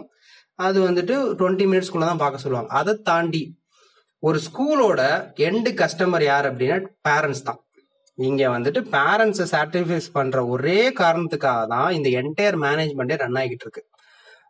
இது வந்துட்டு ரொம்ப அதிகமா யாருக்கு புலம்படும்னா பிரைவேட் ஸ்கூல்ஸ்க்கு புலம்படும். ஏன் அப்படின்னா இங்க மயில்சாமி அண்ணாதுரை அவங்க வந்து சீஃப் கெஸ்டா கூட்டிட்டு வர்றதுக்கும், ஏஆர் ரஹ்மானை கூட்டிட்டு வந்து இவங்க ஆனுவல் டே கண்டக்ட் பண்றது, இது எல்லாமே எதுக்குன்னா குழந்தைங்களை இம்ப்ரெஸ் பண்ணலாம் கிடையாது, அந்த பேரண்ட்ஸை இம்ப்ரெஸ் பண்ண. இது இங்க வந்து உங்களை அவங்க வந்துட்டு சாட்டிஸ்ஃபை பண்றாங்க. ஏன்னா நீங்க தானே அவங்களுக்கு வந்து ஃபீஸ் எல்லாம் கட்டுறீங்க. ஸோ நீங்க எது டிமாண்ட் பண்ணாலும் அவங்க பண்ணுவாங்க. இப்போ வந்து நீங்க ஸ்விம்மிங் பூல் டிமாண்ட் பண்ணீங்க அப்படின்னா அவங்க ஸ்விம்மிங் பூல் கட்டி கொடுப்பாங்க, இல்ல கிரிக்கெட் கிரவுண்ட் வந்து கட்டி கொடுங்க அப்படின்னா அவங்க கிரிக்கெட் கிரவுண்ட் கட்டி கொடுப்பாங்க. இப்படிதான் வந்துட்டு பேரண்ட்ஸ் எதை டிமாண்டா வைக்கிறாங்களோ அதுதான் ஸ்கூல்ல வந்துட்டு அவுட்கம்ஸா வரும். ஒரே ஒரு தடவை போக்ஸோ அவேர்னஸை நீங்க டிமாண்டா வைங்க. ஸ்கூல்ல இருக்க எல்லா டீச்சர்ஸ்க்கும் போலீஸ் வெரிஃபிகேஷனை வந்துட்டு நீங்க வந்து ஒரு டிமாண்டா வைங்க. இல்ல ஸ்கூல்ல இருக்க எல்லா பேத்துக்கும் செக்ஷுவாலிட்டி எஜுகேஷன், குழந்தைங்களுக்கு தானே சொல்லிக் கொடுக்க கூடாதுன்னு சொல்றாங்க இவங்க, சரி டீச்சர்ஸ் அதை முதல் கத்துக்கிட்டோம், ஸோ டீச்சர்ஸ் கத்துக்கிறது பாருங்க. அதே மாதிரி ஏதாவது ஒரு ஸ்கூல்ஸ்ல வந்துட்டு இந்த பேரண்ட்ஸ் பேரண்ட்ஸ் டீச்சர்ஸ் அசோசியேஷன் மீட்டிங்லாம் நடக்கும்போது கொஞ்ச நேரத்துக்கு டீச்சர்ஸ் டீச்சர்ஸ்ட வந்துட்டு எந்தெந்த டீச்சர்ஸ்லாம் வந்துட்டு உங்க வீட்டுல குழந்தைங்க வந்துட்டு ஒரு சில பேர் தப்பு சொல்றாங்க, இல்ல அவங்க அடிக்கிறாங்க, தப்பா பேசுறாங்க, டிஸ்கரேஜ் பண்ற மாதிரி பனிஷ்மெண்ட்ஸ் கொடுக்குறாங்க மாதிரி சொல்றாங்கன்னா அந்த டீச்சர்ஸை பத்தி பேரண்ட்ஸ் பிரின்சிபல்கிட்ட சொல்லி அவங்ககிட்ட எப்படி பேசலாங்கிற மாதிரி பாசிட்டிவான ஒரு விஷயத்த கொண்டு வரதுக்கு, அந்த ரேப்போ பில்ட் பண்றதுக்கு ஒரு டிமாண்ட் வைங்க. ஸோ பேரண்ட்ஸ் வைக்கிற டிமாண்ட் தான் இங்க வந்து மிகப்பெரிய ஒரு விஷயமே. ஒரு ஸ்கூலை நம்ம சூஸ் பண்ணும்போது நீங்க சொன்னது கரெக்ட் தான். என்னோட பார்வையால என்னால கேம்பஸ் நல்லா இருக்கா, அதை வந்துட்டு என்ன கலர் பெயிண்ட் அடிச்சிருக்காங்க, இல்லைன்னா ஸ்கூல் பஸ் நல்லா இருக்கா, இல்லை வந்துட்டு அந்த கிரில்லாம் போட்டிருக்காங்களா, ப்ராப்பரா இருக்காங்கிற வேணா கண்டுபிடிக்கலாமே ஒழிய அதுல அபியூஸ் ஃப்ரீயா இல்ல வந்து சேஃப்டி அதிகமா இருக்கா அப்படிங்கறத கண்டுபிடிக்கிறதுக்கு அங்கங்க டீச்சர்ஸ்ட இருக்க ஒரு ரேப்போ தான். அவங்க வந்து எப்படி குழந்தைங்க கிட்ட அணுகுறாங்க அப்படிங்கிற ஒரு விஷயம். இன்னொன்னு வந்து பாத்துக்கிட்டீங்கன்னா இதை வந்துட்டு மேபி ஒரு ஸ்கூல்ல வந்து பழகுனதுக்கு அப்புறம் வேணா கண்டுபிடிக்கலாம். அதுக்கு முன்னாடியே கண்டுபிடிக்கிறதுக்கு வந்துட்டு என்ன பண்ணிருக்கோம் அப்படின்னா, வி ஹாவ் சம் ஐடியா, உங்க எங்கிட்ட ஒரு ஐடியா இருந்துச்சு, இம்ப்ளிமெண்ட் பண்றதுக்கு முன்னாடியே எங்கிட்ட ஒரு ஐடியா இருந்துச்சு, ஒரு இந்த ஏசி ஃப்ரிட்ஜுக்கெல்லாம் எப்படி ரேட்டிங் கொடுக்குறாங்களோ அதே மாதிரி ஒவ்வொரு ஸ்கூல்ஸ்குள்ள கவர்மெண்ட் இருந்தே ஒரு ரேட்டிங் கொடுக்கட்டும் தாராளமாக. ஸோ இந்த ஸ்கூல்ல இருக்க எல்லா கேம்பஸ்லயுமே வந்துட்டு சிசிடிவி கேம் இருக்கு. இந்த ஸ்கூல்ல இருக்க எல்லா டீச்சர்ஸ்க்குமே பாக்ஸோ அவேர்னஸ் கொடுத்துருக்காங்க, பாடி சேஃப்டி அவேர்னஸ் தெரியும். ஒரு குழந்தை அபியூஸ்ல இருந்தாலோ இல்லை அபியூஸ் நடக்கப்பட்ட ஒரு குழந்தைகிட்ட எப்படி டிஸ்க்ளோசர் வாங்கணும், எப்படி வந்துட்டு குழந்தைங்களை வந்து ட்ராமா ஹிட் பண்ணாம அவங்க கிட்ட பேசணும், இந்த மாதிரிலாம் ஸ்பெஷல் ட்ரைனிங்ஸ் கொடுக்கப்பட்டிருக்கு இந்த டீச்சர்ஸ்க்கு. அப்படி இல்லை கவுன்சிலர்ஸ் இருக்காங்க, ஸ்கூல்ஸ்குள்ளே ஒரு கவுன்சிலர்ஸ் இருக்காங்க. இந்த இங்க இருக்க டீச்சர்ஸ் யாருக்குமே வந்துட்டு ப்ரீவியஸா எந்த ஒரு போலீஸ் கிரைம் ரெக்கார்டும் கிடையாது அப்படிங்கிற மாதிரி ரினியூவபிளா இருக்கட்டும், ரெண்டு வருஷத்துக்கு ஒரு தடவை. அதே மாதிரி ஒரு ஒரு ஒரு ஸ்கூல்ஸ்குள்ள வந்துட்டு கம்ப்ளைண்ட்ஸ் ஏதாவது ஒன்று, இந்த கம்ப்ளைண்ட் பாக்ஸ் வைக்கிறதுலாம் வந்துட்டு அதெல்லாம் பெருசா சக்சஸ்ஃபுல்லா இருக்குமா நான் நம்பவே இல்லை. ஏன்னா பாக்ஸ்ல போய் அதை போய் அது கண்டிப்பா பாக்ஸ் இருக்கும், அதை அப்படியே பிரின்சிபல் பாக்குற பார்வையிலே வச்சிருப்பாங்க, இல்லைன்னா பிரின்சிபல் ரூம்குள்ள வச்சிருப்பாங்க. ஒரு பொண்ணோ ஒரு பையனோ போய் மடிச்சு போட்டுட்டு வரும், அதுல ஒரு பேப்பர் தான் கிடைக்கும், கண்டிப்பா கண்டுபிடிச்சலாம் யாரு போட்டது அப்படின்னு. அதாவது டெக்னாலஜி வந்துருச்சுல, மெயிலு வாட்ஸ்அப்பு இதுல எது வந்தாலும் பாத்துக்கலாம். ஸோ அந்த மாதிரி மூவ் பண்ணி விட்டுட்டாங்க அப்படின்னா, ஸோ இதுவரையே வந்துட்டு அந்த கமிட்டியில ஏதாவது வந்து டிரான்ஸ்பரன்ஸா வச்சுக்கலாம். அந்த கமிட்டியில வந்துட்டு ஒரு கம்ப்ளைண்டே வருது அப்படின்னா என்ன ஆக்ஷன் இந்த டீச்சர்ஸ் எடுத்திருக்காங்க அப்படிங்கிற மாதிரி டிரான்ஸ்பரன்சியை மெயின்டைன் பண்ணிட்டாங்க அப்படின்னா சேஃப்டிக்கான ரேட்டிங் போட்டலாம். அஞ்சு ஸ்டாரு ஆறு ஸ்டாரு அப்படிங்கிற மாதிரி கொண்டு வந்துட்டாங்கன்னா ஸ்கூலோட சேஃப்டி வந்துடும். ஸோ இது எப்படி ப்ரொஜெக்ட் பண்ணுவாங்க அப்படின்னா, இது வந்து டிமாண்டா ஒரு பேரண்ட்ஸே இதை டிமாண்டா வைக்கும் பட்சத்தில், எங்க ஸ்கூல்ல வந்துட்டு நூறு பேர் வந்துட்டு இரநூறுக்கு இரநூறு கட் ஆஃப் எடுத்திருக்காங்க அப்படிங்கிறத ப்ரொஜெக்ட் பண்ணி அட்மிஷன் கேட்கறதுக்கு. அட்மிஷன் ஏன் இவங்க கேட்கறாங்கன்னா, பேரண்ட்ஸ் டிமாண்ட் பண்றது இதுதான், சென்டம் போட வச்சிருவீங்களா அப்படின்னு. இல்லை, நாங்கள் சேஃப்டியை தான் டிமாண்ட் பண்றோம். என் குழந்தை வந்து நல்லா படிக்கிறா, ஓகே ஃபைன், இதெல்லாம் ஓகே. அவள் சேஃப்டியா இருக்காளா? ஏன்னா குழந்தைய வந்துட்டு நைட்டு ஃபுல்லா தூங்கிடுவாங்க.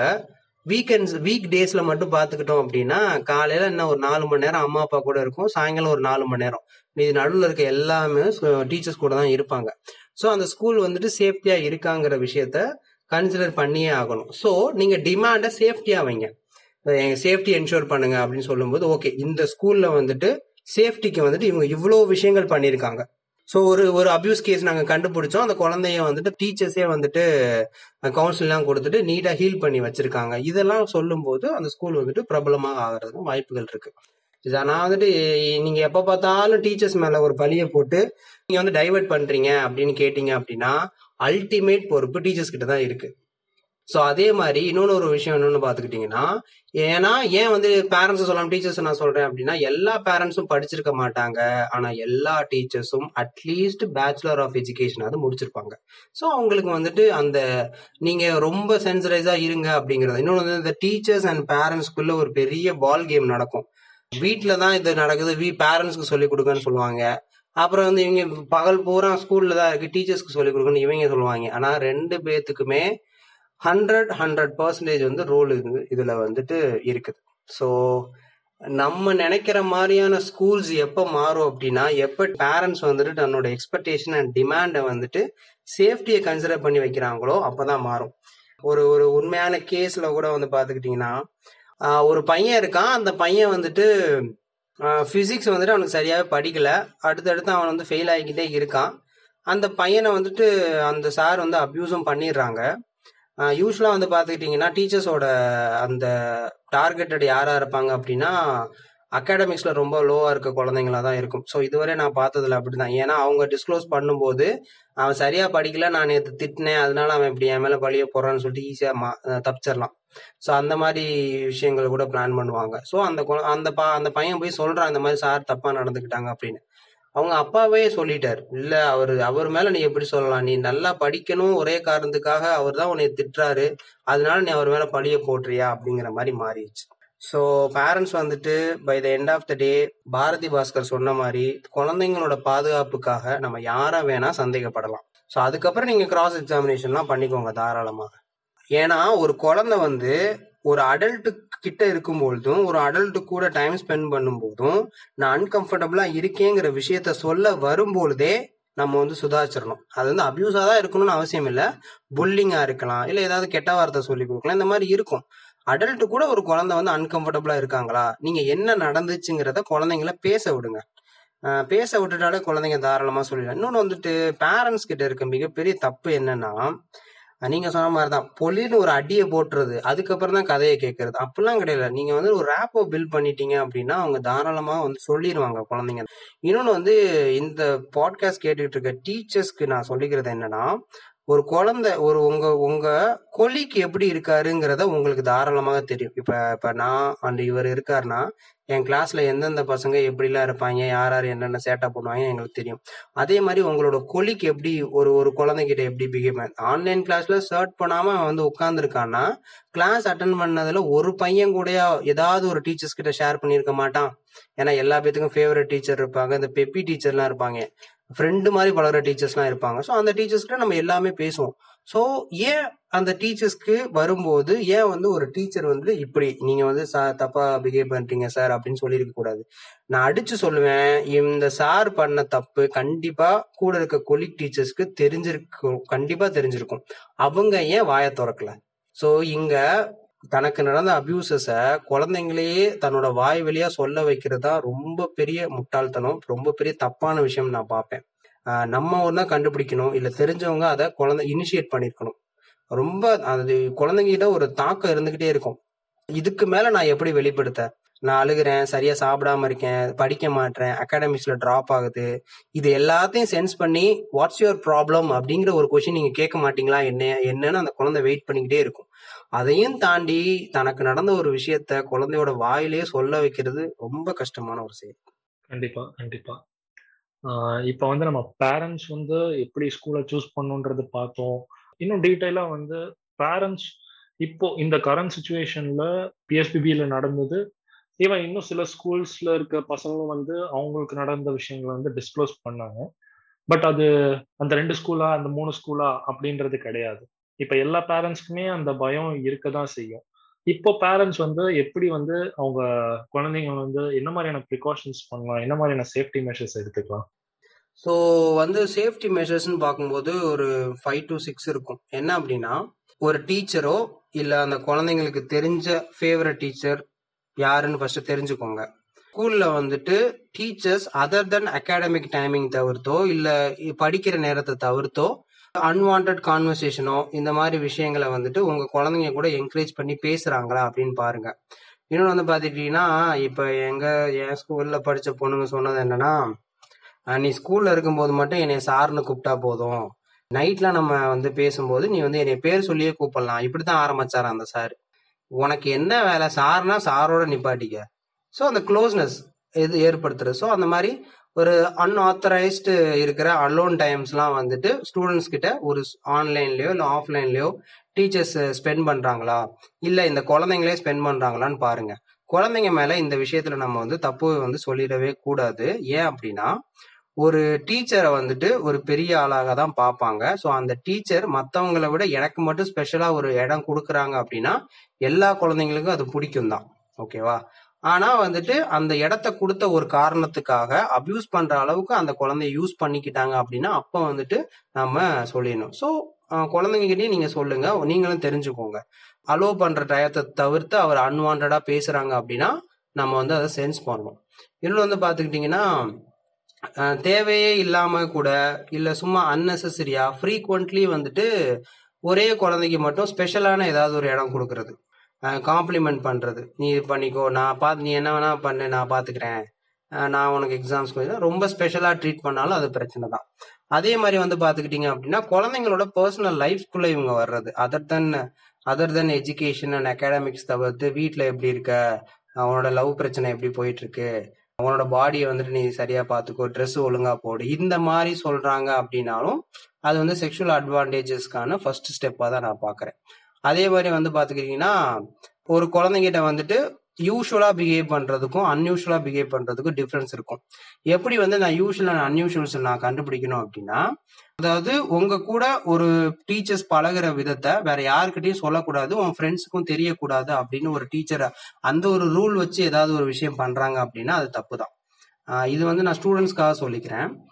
உங்க அப்பா அம்மா கிட்ட இருந்து நீங்க மறைக்கணும்னு நினைக்கிற விஷயங்களும் உங்களோட பெஸ்ட் ஃப்ரெண்டு கிட்ட இருந்து நீங்க மறைக்கணும்னு நினைக்கிற ஒரு விஷயமும் தப்பான விஷயமா மட்டும்தான் இருக்கும். அதே மாதிரி சீக்ரெட்டுங்கிற ஒரு விஷயத்த தயவு செஞ்சு மெயின்டைன் பண்ணாதீங்க, அது உங்களே கொன்றும். சரியா? இன்னொன்னு வந்து பாத்துக்கிட்டீங்கன்னா, நீங்க எவ்வளவு பெரிய தப்பு பண்ணியிருந்தாலும் பரவாயில்ல, நீங்க வந்து பிட் அடிச்சு மாட்டிக்கிட்டான் ஒரு பையன், உடனே வந்துட்டு அந்த சாரோ இல்ல அந்த பொண்ணோ யாரோ மாட்டிக்கிட்டாங்க, கூட்டு போறாரு, பயந்துட்டான் அந்த பையனோ பொண்ணோ பயந்துட்டாங்க. அதுக்கு வந்து காம்ப்ளிமெண்டா நீ வந்து எனக்கு வந்து கிஸ் கொடு, இல்லைன்னா வந்து ட்ரெஸ்ஸை கழட்டி காட்டு, நான் விட்டுருவேன் அப்படின்னு கேட்குறாங்க அப்படின்னா அது வந்து சரியான உங்களுக்கான பனிஷ்மெண்ட் கிடையாது.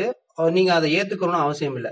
Shout out and come out and say என்ன நடந்துச்சு அப்படிங்கிறத வெளிப்படையா சொல்லிருங்க. உங்களோட சேஃப்டிக்காக நீங்க தாராளமாக சத்தம் போடலாம். ஏன் அப்படின்னா ரெண்டு விஷயம். ஒன்னு, உங்களை நீங்க காப்பாத்திக்கலாம், இல்லைன்னா உங்களுக்கு பக்கத்துல இன்னொரு ஒரு பொண்ணு மேல அவரை கை வைக்கிறதுல இருந்து நீங்க ப்ரிவென்ட் பண்ணலாம். நீங்க சைலண்டா இருந்தீங்க அப்படின்னா நீங்களும் பாதிக்கப்படுவீங்க, உங்க ஃப்ரெண்டும் மேபி அந்த வலையில போய் விழுகிறதுக்கான வாய்ப்புகள் இருக்கு. ஸோ இந்த விஷயத்த வந்துட்டு ஆஹ் பாத்துக்கணும். இன்னொன்னு வந்துட்டு பேரண்ட்ஸ் கிட்ட சொல்றது என்னன்னா, parents should know.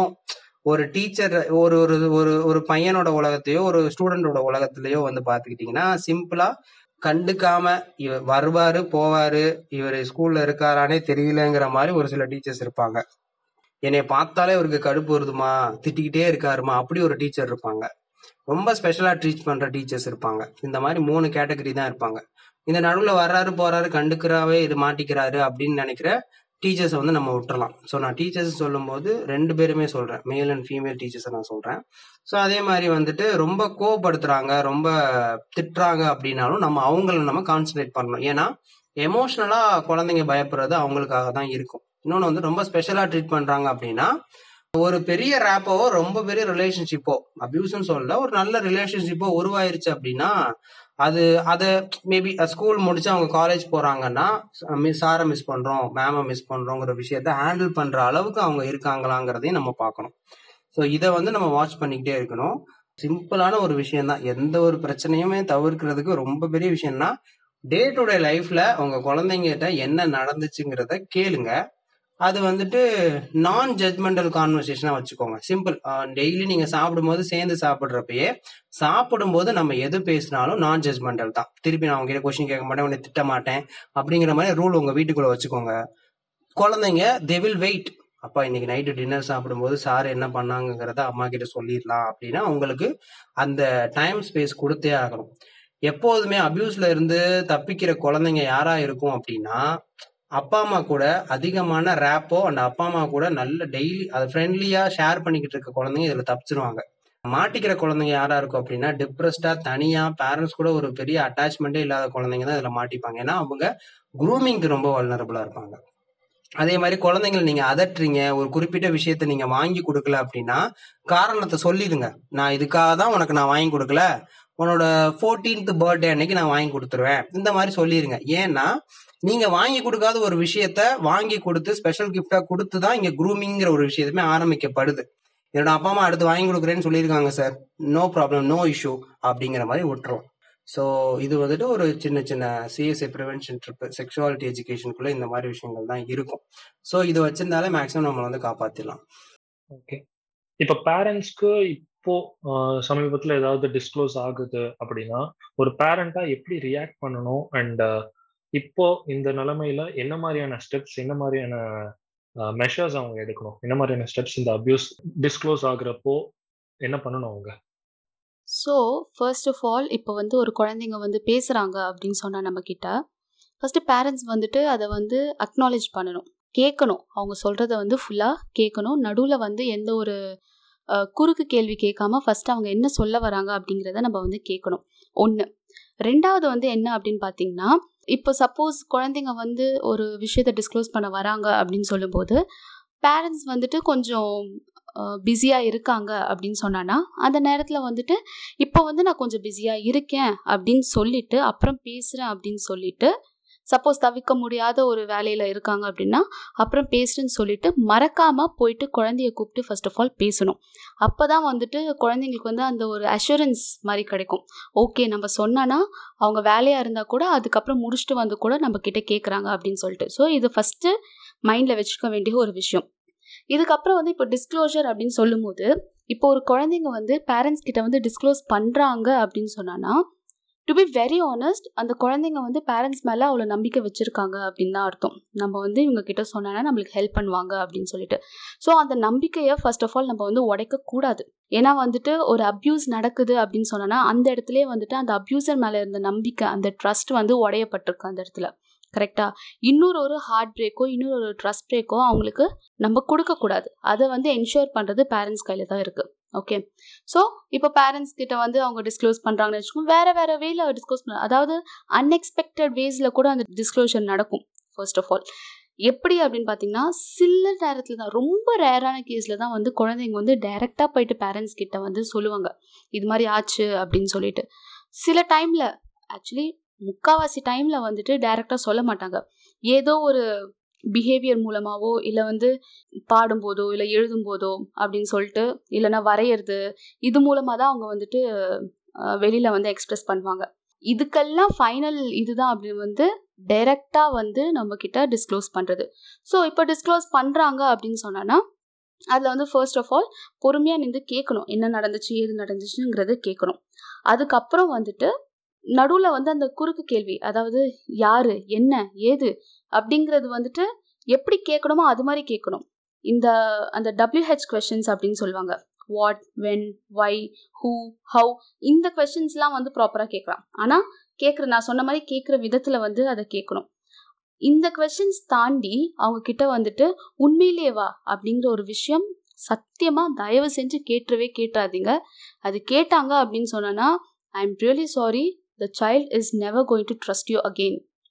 In this matter மட்டும் இல்லை, எந்த ஒரு மேட்டராக இருந்தாலும் அவங்க வந்து உங்கள் மேலே ட்ரஸ்ட்டு இருக்கவே இருக்காது.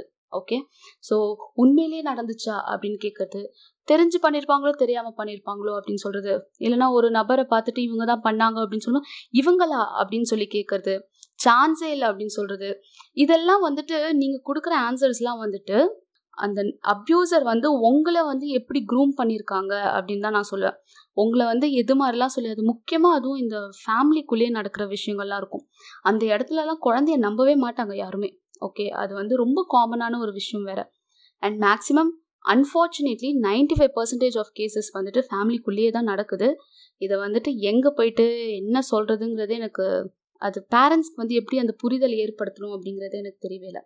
ஸோ இது மாதிரிலாம் நடக்கும்போது ஸோ குழந்தைங்க வந்து இதெல்லாம் சொல்கிறாங்க அப்படின்னா அவங்களுக்கு ஃபஸ்ட்டு ரீஅஷ்யூர் பண்ணணும். ஓகே, ஃபுல்லாக கேட்டுட்டு நான் இருக்கேன், நான் பார்த்துக்கிறேன், நான் உனக்கு ஹெல்ப் பண்ணுறேன், இனிமேல் இது மாதிரிலாம் வந்துட்டு அவங்க அந்த பர்டிகுலர் பர்சன் முன்னாடி நீ போய் நிற்க தேவையில்லை, நான் உனக்கு ஹெல்ப் பண்ணுறேன், நான் வந்து உனக்காக வாய்ஸ் ரைஸ் பண்ணுறேன், நான் கொஷின் கேட்குறேன் அப்படிங்கிறதெல்லாம் வந்துட்டு நீங்கள் அந்த அஷூரன்ஸ் அவங்களுக்கு கொடுத்துட்டே இருக்கணும். அதுக்கப்புறம் வந்துட்டு இது மாதிரிலாம் டிஸ்க்ளோஸ் ஆனதுக்கப்புறம் அந்த குழந்தைங்களுக்கு வந்துட்டு கண்டிப்பாக அந்த பயம் வந்து கொஞ்ச நாள் இருந்துக்கிட்டே இருக்கும். ஸோ அந்த பயம் வந்துட்டு போக போக போக போக அது வந்து ஒரு ட்ராமா மாதிரி கிரியேட் ஆகிடும். ஸோ இதை எல்லாத்துலேயும் வச்சு வெளியில் வந்து எடுத்துகிட்டு வர வேண்டியது நம்ம பொறுப்பு தான். உடனடியாக அவங்க வெளில வந்துடுவாங்களா அப்படின்னு பார்த்திங்கன்னா சொல்ல முடியாது. There are two ways. சில பேருக்கு வந்துட்டு அது நடந்த ஒரு இதுவே இருக்காது, அதுக்கான எஃபெக்ட் கான்சிக்வன்சஸ் தெரியவே தெரியாது. பிகாஸ் அவங்களுக்கு பாதி நேரம் வந்துட்டு அது அஃபெக்ட் ஆகாத மாதிரியே வந்துட்டு அவங்களுக்கு இருக்கும். ரொம்ப சின்னதாக இருந்திருப்ப சின்ன பிள்ளையாக இருந்திருப்பாங்க, இல்லைனா வந்துட்டு ஓகே சின்ன பிள்ளையாக இருக்கும்போது இதெல்லாம் நடந்திருக்கு அப்படிங்கிற மாதிரி அந்த இது டைம் ஆக டைம் ஆக சில பேருக்கு மறைஞ்சிடும். சில பேருக்கு ரொம்ப அட்வர்ஸான ஒரு விஷயம் ஆகும். இது மாதிரிலாம் நடந்துச்சோம்னா சின்ன சின்ன விஷயத்துக்கெலாம் கூட அவங்க வந்து பதற ஆரம்பிச்சிருவாங்க, தூக்கம் வராது, பயப்படுவாங்க, ரொம்ப ஒரு அந்த கான்சிக்வன்சஸ் இந்த ட்ராமா வந்து அழகாக அழகுன்னு சொல்ல முடியாது, அதாவது ப்ராப்பராக இதெல்லாம் தான் ட்ராமா அப்படிங்கிறத சொல்கிற அளவுக்கு அவங்க வந்துடுவாங்க. ஸோ அந்த டிஸ்க்ளோஸ் பண்ணும்போது அந்த குழந்தைங்க கிட்ட வந்து நம்ம எப்படி நம்ம ஃபஸ்ட்டு பதறக்கூடாது. அவங்க சொன்னோன்னே ஐயோ என்ன ஏது அப்படின்னு சொல்லி நம்ம பதற ஆரம்பிச்சோன்னா அவள்தான் குழந்தைங்க அங்கேயே அவுட்டு. ஆத்தி இவங்களுமே பதறாங்களே நம்ம என்னத்துக்காருது அப்படிங்கிற மாதிரி தான் அந்த மைண்ட் செட் இருக்கும். அதனால இந்த பதறக்கூடாது. அதே மாதிரி குறுக்க குறுக்க கேள்வி கேட்கக்கூடாது. உன் நான் சொன்ன மாதிரி தான் உண்மையிலேயே வா அப்படிங்கிற மாதிரிலாம் கேட்கக்கூடாது. அவங்க என்ன சொல்ல வராங்களோ அதை ஃபஸ்ட்டு கேட்டுட்டு அதை வந்து எப்படி அதுக்கு வந்துட்டு இல்லை மோர் தேன் ஆக்டிங் ஃபார் த இது அந்த பாயிண்டில் எப்படி நம்ம ரியாக்ட் பண்ணுறோம் அப்படிங்கிறது தான் matters a lot. Actually it matters more than how you are going to act for it அப்படின்னு தான் நான் சொல்லுவேன். ஸோ அந்த டைமில் அந்த அஷூரன்ஸ் கொடுக்குற மாதிரி அந்த ஒரு ப்ராப்பரான ஒரு விஷயம் வந்து அவங்கக்கிட்ட கொடுத்துட்டோம் அப்படின்னு சொன்னோன்னா ஆப்வியஸாக வந்துட்டு குழந்தைங்க வந்துட்டு they will start opening up for more and more things. இது வந்து வெறும் இந்த ஒரு அப்யூஸ் ஆச்சு அப்படின்னா மட்டும்தான் வந்து சொல்லணும் அப்படின்னு கிடையாது. இன்னும் நிறைய விஷயங்கள் வந்து நம்ம குழந்தைங்க வந்து நம்மக்கிட்ட ஷேர் பண்ண வேண்டியதுலாம் இருக்குது.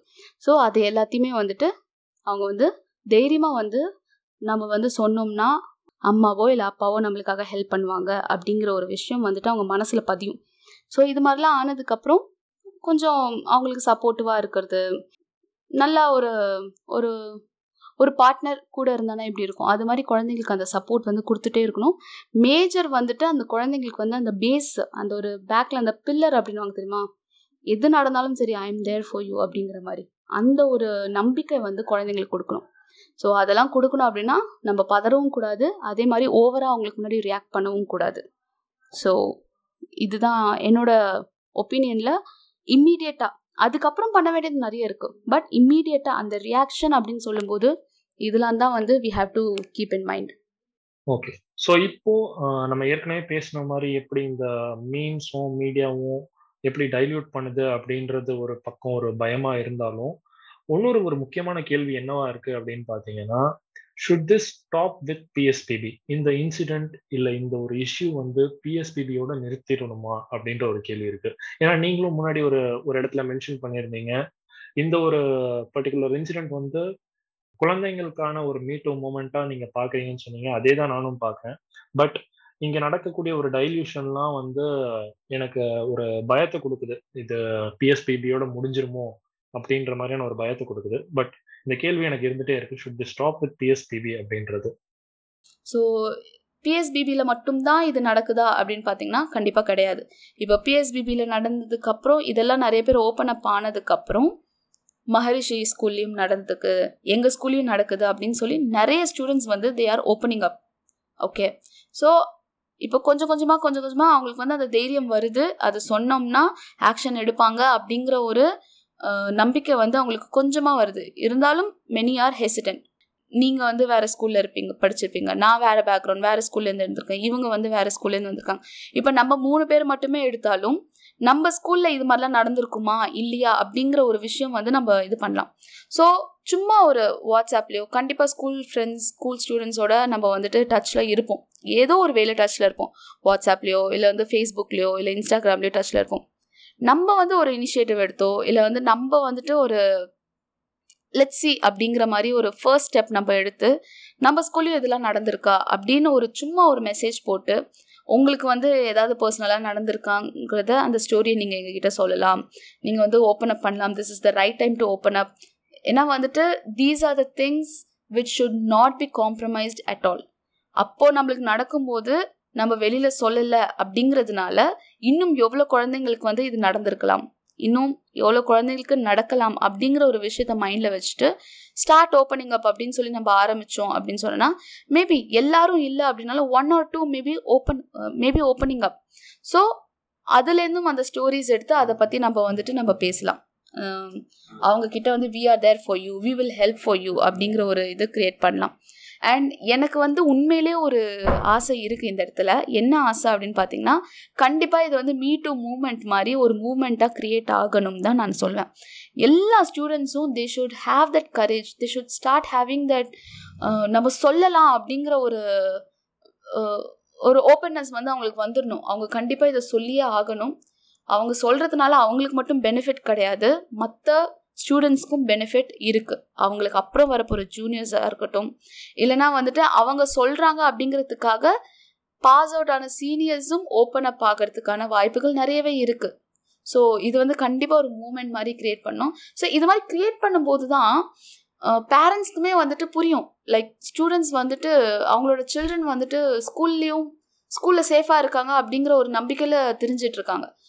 ஸ்கூலில் வந்து ஸ்டூடெண்ட்ஸ் வந்து சேஃபாக இருக்கணுங்கிற அவசியம் இல்லை. குழந்தைங்களுக்கு எங்கே வேணும்னாலும் அப்யூஸ் நடக்கலாம், என்ன வேணாலும் நடக்கலாம், யார் வேணாலும் அப்யூஸ் பண்ணலாம் அப்படிங்கிற ஒரு அது புரிதல் அப்படின்னு சொல்கிறத விட அந்த ஒரு அவேர்னஸ் அவங்களுக்கு இருக்கணும். அந்த அந்த ஒரு விஷயம் வந்து நம்மளை நம்மளை வந்து ஹிட் பண்ணிக்கிட்டே இருந்ததுன்னு வச்சுக்கோங்களேன், அந்த ஒரு பயம் இருந்துக்கிட்டே இருந்ததுன்னு வச்சுக்கோங்களேன், ஆட்டோமேட்டிக்காக நம்ம வந்துட்டு நம்மளோட வேலையை கரெக்டாக பார்க்க ஆரம்பிப்போம்.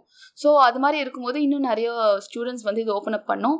யார் யார் மேலெல்லாம் அவங்க கம்ப்ளைண்ட் கொடுக்குறாங்களோ அவங்க மேலேயும், அதே மாதிரி அது கம்ப்ளைண்ட் கொடுத்து மேனேஜ்மெண்ட் வந்து எந்த ஒரு நடவடிக்கையும் எடுக்காமல் இருந்திருந்தாங்க அப்படின்னா அந்த மேனேஜ்மெண்ட் மேலேயும் கண்டிப்பாக நடவடிக்கை எடுக்கப்படணும். இது கண்டிப்பா இதோட ஸ்டாப் ஆயிருச்சு அப்படின்னா பிரச்சனை, அதே மாதிரி டைலூட் ஆயிட்டாலும் பிரச்சனை.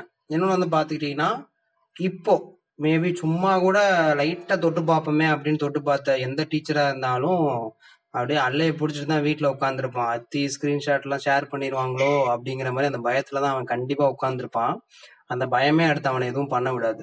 இந்த மீட்டூவோட அந்த எஃபெக்ட் வந்து அங்கே தான் போய் முடியும். ஸோ இந்த பிஎஸ்பிபிங்கிற இந்த ஸ்கூலில் நடந்த அப்யூஸு அண்ட் ஹராஸ்மெண்ட்டுங்கிற விஷயத்த நியூஸ்லையோ இல்லை நீங்கள் வந்து நியூஸ் பேப்பரில் பார்க்குறீங்க அப்படின்னா இதை யூஸ் பண்ணியே நீங்கள் வந்து அந்த ப்ரிவென்ஷன் ஸ்ட்ராட்டஜி குழந்தைங்களுக்கு சொல்லிக் கொடுக்கலாம். அது ஒரு விஷயம். ஸோ இந்த இடத்துலேயே வந்துட்டு ஸ்டாப் பண்ணிச்சாங்க அப்படின்னா யூஸ்வலாக வந்துட்டு அப்படியே மறந்து போயிடும், தெரிஞ்சு தெரியாது, போக போக வந்துட்டு அப்படியே இப்படிலாம் நடந்துச்சு அன்னைக்கு அப்படிங்கிற மாதிரி போயிடும். மறுபடியும் அந்த அந்த ஹீட் அந்த ஃபயர் கொண்டு வந்து மறுபடியும் எல்லாத்தையும் மீட்டு எழுத வைக்கிறது ரொம்ப கஷ்டம். ஏன்னா அது வந்துட்டு அந்த ரேப்போட பண்ணிட்டா தான் நல்லது. ஸோ இதுக்கப்புறம் வந்துட்டு சீரியஸாக அதாவது ரூல்ஸ் அண்ட் ரெகுலேஷன்ஸ் கொண்டு வந்து ப்ராப்பராக இம்ப்ளிமெண்ட் பண்ண பண்ண வச்சாங்க அப்படின்னா அது வந்து நல்லா இருக்கும். இதை வந்துட்டு இதோட நிப்பாட்டிக்கிறத விட இப்போ நான் இப்போ என் நான் படித்த ஸ்கூலில் வந்துட்டு என்னால் வந்துட்டு என் கூட படித்த கேர்ள்ஸ் அண்ட் பசங்களை வந்து டிஸ்க்ளோஸ் என்னால் பண்ண வைக்க முடியும். அதே மாதிரி ஓகே உங்களாலையும் பண்ண வைக்க முடியும். இந்த மாதிரி எல்லா பேரும் எனக்கு நடந்துச்சுக்கிற விஷயத்த எழுத வர்றாங்க அப்படின்னா எல்லாருக்கும் நடந்திருக்கு. ஸோ இது வந்து தவறான விஷயம் இல்லை அப்படின்னு இப்போ நடந்துக்கிட்டு இருக்க இப்போ அந்த அப்யூஸில் இருக்க குழந்தைங்களுக்கு டிஸ்க்ளோஸ் பண்ணுறதுக்கு ஒரு தைரியம் வரும். இது வந்து என் மேலே தப்பு இல்லைன்னு அந்த அக்கா அன்னைக்கு எழுதியிருந்தாங்க அந்த ஃபேஸ்புக் போஸ்ட்டில், அப்போ என் மேலே இது தப்பு இல்லை தானேன்னு சொல்லிட்டு அவங்க டிஸ்க்ளோஸ் பண்ண வைப்பாங்க. இல்லைன்னா அந்த அப்யூஸ்லேருந்து வெளியே வர்றதுக்காகவாது அவங்களுக்கு வந்து யூஸ்ஃபுல்லாக இருக்கும். ஸோ இதோட நின்றுச்சு அப்படின்னா டிஸ்க்ளோஸரை பாதிக்கும். இது அப்படியே வளர்ச்சியாக இருக்குது அப்படின்னா அப்யூசர்ஸ்க்கு ஒரு பயத்தை கொண்டு வரும், அப்யூஸில் இருக்க குழந்தைங்களுக்கு வெளிப்படுத்துறதுக்கு ஒரு தைரியத்தை கொண்டு வரும். கண்டிப்பாக இந்த இடத்துல கண்டிப்பாக அந்த டிஸ்க்ளோஸ் பண்ண குழந்தைங்களுக்கும் ஒரு ஷவுட் அவுட் கொடுக்கணும், அண்ட் அதுக்கு ஹெல்ப் பண்ண கிருபாலின்ற அவங்களுக்கும் ஒரு பெரிய ஷவுட் அவுட் கொடுக்கணும்னு நான் நினைக்கிறேன். அண்ட் கிருபாலின்றவங்க ஒருத்தங்க அப்படின்றது கிடையாது, இப்போ யார் வேணாலும் அப்படி மாறலாம். இன்கேஸ் நீங்கள் உங்கள் ஸ்கூலில் படித்த உங்களுக்கு நடந்திருக்கு அப்படின்னா உங்களால் தைரியமாக வந்துட்டு அதை போஸ்ட் பண்ண முடியும், அதை அப்லோட் பண்ண முடியும், இந்த மாதிரி நடந்த விஷயங்கள்ல இந்த ஸ்டோரிஸை வந்து வெளியே கொண்டு வர முடியும் அப்படின்னா நீங்களும் அந்த மாதிரி ஒரு ஒரு நல்ல ஒரு கன்சர்ன்ட் அடல்ட்டாக இருக்கணும், இருக் கண்டிப்பாக இருக்கணும்னு நான் நினைக்கிறேன். இது எத்தனை பேர் கேட்க போறீங்க அப்படின்றது எனக்கு தெரியல, பட் கேட்குறவங்க இதை கொஞ்சம் யோசிச்சு பார்க்கணும். பிஎஸ்பிபின்றது எப்படி சொல்றது, ஒரு பானை சோத்துக்கு ஒரு சோறு பதம் அப்படின்ற மாதிரியான ஒரு விஷயம்தான் இந்த பிஎஸ்பிபி. எல்லா சோறும் அந்த மாதிரி இருக்கக்கூடிய ஒரு நிலைமையில தான் இருக்கு. ஸோ உங்க ஸ்கூல்ல என்ன நடக்குது அப்படின்றத பத்தி தெரிஞ்சுக்கோங்க. நிறைய பாட்காஸ்டர்ஸ் இருக்கீங்க, நிறையா கண்டென்ட் கிரியேட்டர்ஸ் இருக்கீங்க. ஸோ இதை நீங்க தான் எடுத்துட்டு போகணும்னு நான் வந்து நினைக்கிறேன். அண்ட் கடைசியாக உங்களோட வேர்டிக்ட் அண்ட் இதுக்கான பாசிபிள் சொல்யூஷன் என்னவா இருக்கும்னு சொல்ல முடியுமா? பாக்ஸோங்கிற ஆக்டோட அந்த அக்ரோனிமே எடுத்து பார்த்தோம்னா protection of children from sexual offence act தான். அது வந்து ப்ரிவென்ஷனாக இருந்ததுன்னா நல்லது. ஏன்னா பாதிக்கப்பட்ட பிறகு அந்த குழந்தைய வந்துட்டு தண்டனை வாங்கி கொடுத்துட்றோம், அஃபெண்டருக்கு காம்பன்சேஷன் வாங்கி கொடுத்துட்றோம், இனி எல்லாம் வேணா வாங்கி கொடு, என்ன வேணா பண்ணு, உன்னால ட்ராமாவை வந்து அந்த குழந்தையோட மைண்ட்ல இருந்து எடுக்க முடியுமா? சத்தியமா முடியாது. அதுக்கு அந்த குழந்தையா இறங்கி ஓகே ஃபைன் அதுக்கப்புறம் என்னோட ஸ்டடீஸ்ல நான் கான்சென்ட்ரேட் பண்ணிக்கிறேன் அப்படிங்கிற விஷயம்தான். So better go with prevention, வருமுன் காக்குறது தான் நல்லது. ஸோ வந்து I always believe that sexuality education is the strongest tool for gender based violence. அதை தடுக்கிறதுக்கு ஜெண்டர் பேஸ்ட் வயலன்ஸ் தடுக்கிறதுக்கு ரொம்ப ஸ்ட்ராங்கஸ்ட் டூல் செக்ஷுவாலிட்டி எஜுகேஷன் தான். ஸோ அதை வந்து எப்போ நான் சொல்லிக் கொடுக்கணும் அப்படின்னா உங்கள் குழந்தை உங்ககிட்ட வந்து அம்மா நான் எப்படிமா பிறந்தேன் அப்படின்னு கேட்குறாங்கல்ல அப்போவே நீங்கள் ஸ்டார்ட் பண்ணிடலாம்.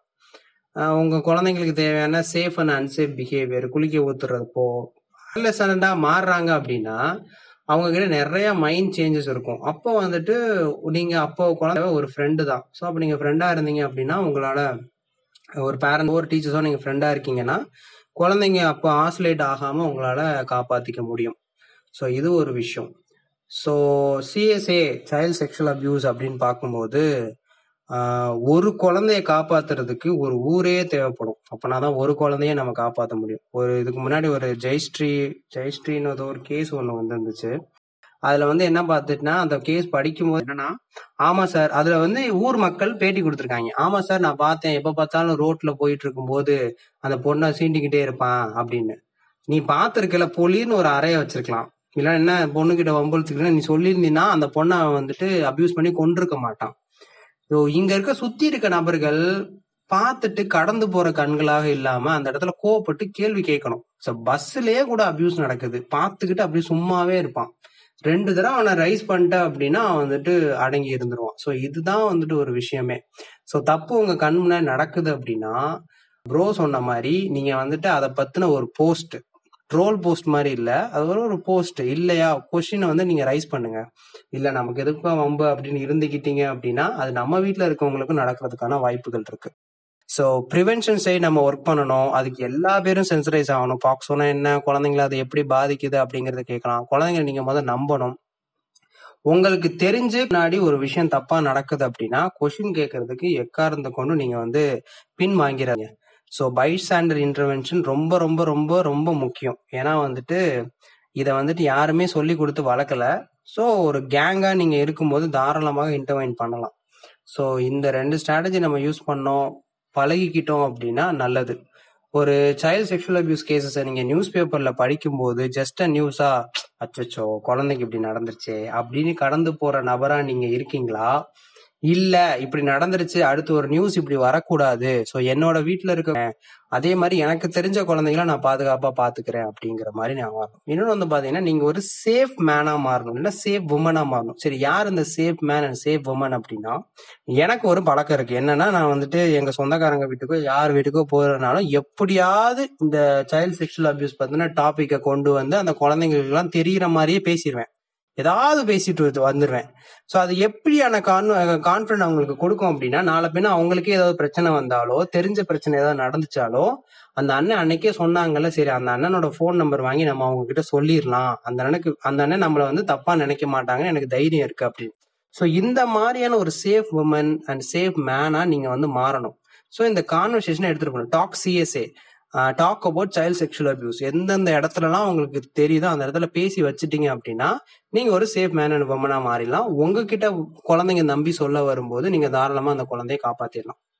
ஸோ இதுதான் சிம்பிள் மேட்டர். ஸோ உங்களால ஒரு சேஃப் மேன் சேஃப் உமனா தாராளமாக மாற முடியும். நான் எதுக்கு மாறணும் அப்படின்னு கேட்டீங்க அப்படின்னா, உங்களை அண்ணேன்னு கூப்பிடுறதுக்கு ஏதாவது ஒரு குழந்தை கண்டிப்பா இருக்கும், உங்களை அக்கான்னு கூப்பிடுறதுக்கு கண்டிப்பா ஒரு குழந்தை இருக்கும். அந்த குழந்தை உங்களை நம்புது அப்படின்னா நீங்க இன்னையில இருந்து ஒரு ஸ்டெப் எடுக்கணும் ஒரு சேஃப் அடல்ட்டா மாறதுக்கு.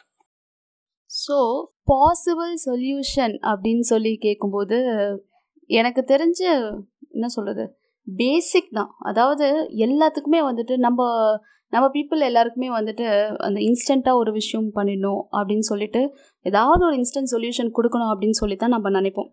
அது கொடுக்கும்போது இது எல்லாமே வந்து ஒரு டெம்பரரி சொல்யூஷன் அப்படின்னு தான் சொல்லுவேன். ஸோ ஒரு ப்ராப்பரான ஒரு சொல்யூஷன் வேணும் அப்படின்னு சொன்னோன்னா அது வந்து டீப் ரூட்டட், அதாவது கிராஸ் ரூட் லெவல்லேருந்து அதை வந்துட்டு நம்ம அட்ரஸ் பண்ணணும். அதுக்கு மெயின் இது என்ன அப்படின்னு பார்த்தீங்கன்னா, செக்ஸெட், அதாவது செக்ஷுவாலிட்டி எஜுகேஷன். இது வந்து காம்ப்ரிஹென்சிவ் செக்ஷுவாலிட்டி எஜுகேஷன் இல்லை இன்க்ளூசிவ் செக்ஷுவாலிட்டி எஜுகேஷனாக இருக்கலாம். இது மாதிரி விஷயங்கள் வந்து அவங்களுக்கு குழந்தைங்களுக்கு சொல்லிக் கொடுக்குறது. அதை வந்துட்டு கண்டிப்பாக அந்த எஜுகேஷன் வந்து இம்பார்ட் பண்ணியே ஆகணும் குழந்தைங்களுக்கு. ஆனால் we have to keep in mind அந்தந்த ஏஜுக்கு ஏஜ் அப்ராப்ரியேட் கண்டென்ட் அவங்களுக்கு நம்ம சொல்லித்தரோம் அப்படின்ட்டு. அடுத்தது வந்து பார்த்திங்கன்னா, அவங்களுக்கு வந்து பாடி சேஃப்டி அவேர்னஸ் கொடுக்குது. ஸோ அது வந்து it's actually part of sexuality education தான் நான் சொல்லுவேன். So the moment they start knowing about their body, அவங்க வந்துட்டு ஹவு டு சேஃப்கார்ட் இட் அப்படிங்கிற விஷயத்த கூட நம்ம வந்து குழந்தைங்களுக்கு வந்து சொல்லித்தரணும். என்னை கேட்டேன்னா மெயின் இது ரெண்டு தான் நான் சொல்லுவேன். ரூட்லேருந்து அட்ரஸ் பண்ணணும் அப்படின்னு சொன்னோன்னா அது அது செக்ஷுவாலிட்டி எஜுகேஷன் கொடுக்கறதும் அண்ட் சைல்ட் சேஃப்டி அவேர்னஸ் ஒரு பாடி சேஃப்டி அவேர்னஸ் இதை கொடுக்கறத விட ரொம்ப ஒரு வேறு ஒரு விஷயம் பெருசாக வேறு எதுவும் கிடையாது. இது வந்து கொஞ்சம் கொஞ்சமாக நம்ம ஆரம்பித்தாலே கொஞ்சம் கொஞ்சமாக அவங்களுக்கு வந்துட்டு அது புரிய வரும். இதெல்லாம் நடந்துட்டு இருக்கும் போதே வந்துட்டு குழந்தைங்களுக்கு வந்து சின்ன வயசுலேருந்தே வந்துட்டு பவுண்ட்ரிஸ் அண்ட் கன்சென்ட் அப்படின்னு சொல்லிட்டு ஒரு கான்செப்ட் வந்து நமக்கு சொல்லித்தரோம். ஸோ பவுண்ட்ரினா என்ன, கன்சென்ட்னா என்ன அப்படின்ட்டு. ஸோ கன்சென்ட் அப்படின்னு சொல்லும்போது குழந்தைங்களுக்கு புரிகிற மாதிரியே நம்ம சொல்லலாம். ஸ்ட்ரெயிட்டாக போய்ட்டு கன்சென்ட் அப்படின்னு சொன்னால் அவங்களுக்கு புரியாது. ஸோ அவங்களுக்கு சொல்லிக் கொடுக்கும்போது பெர்மிஷன் கேட்கறது. அதாவது அவங்களுக்கு வந்து ஒரு எக்ஸாம்பிள் மாதிரியே சொல்லித்தரலாம். அவங்க வச்சு அவங்க ஸ்கூலுக்குலாம் போகிறாங்க, அவங்களோட புக்ஸு இல்லைனா அவங்களோட அவங்களோட பொருள் ஏதாவது வந்து அவங்கக்கிட்டேருந்து எடுக்கணும் அப்படின்னா அவங்கக்கிட்ட பெர்மிஷன் கேட்டு தான் எடுப்போம். அவங்கக்கிட்ட பெர்மிஷன் கேட்காம எடுத்தோன்னா நம்மளுக்கு கோவம் வருமா வராதா? அதே மாதிரி தான் இந்த கன்சென்ட்டும். The your body is yours, அதாவது you are the owner of your body, you own your body.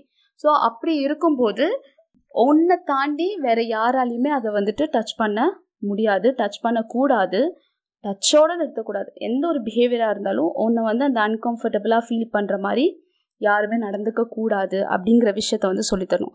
So consent, permission. Without your permission no one can enter the circle. அதே மாதிரி பவுண்ட்ரி. ஸோ பவுண்ட்ரி அப்படின்னு சொல்லும்போது சின்ன குழந்தைங்களுக்கு புரிகிற மாதிரியே நம்ம சொல்லித்தரலாம். ஒரு ரவுண்ட் ரவுண்டாக அப்படியே போட்டு திஸ் இஸ் யூ, ஒன்றை சுற்றி இவ்வளோ சர்க்கிள்ஸ் இருக்குது, ஒரு ஒரு சர்க்கிளில் யார் யாரை நீ வந்து உள்ளுக்குள்ளே அலோவ் பண்ணலாம் அப்படின்ட்டு. ஸோ அந்த இம்மிடியேட் அந்த இம்மிடியேட் சர்க்கிளில் வந்து பேரண்ட்ஸ் அப்படின்னு இருப்பாங்க.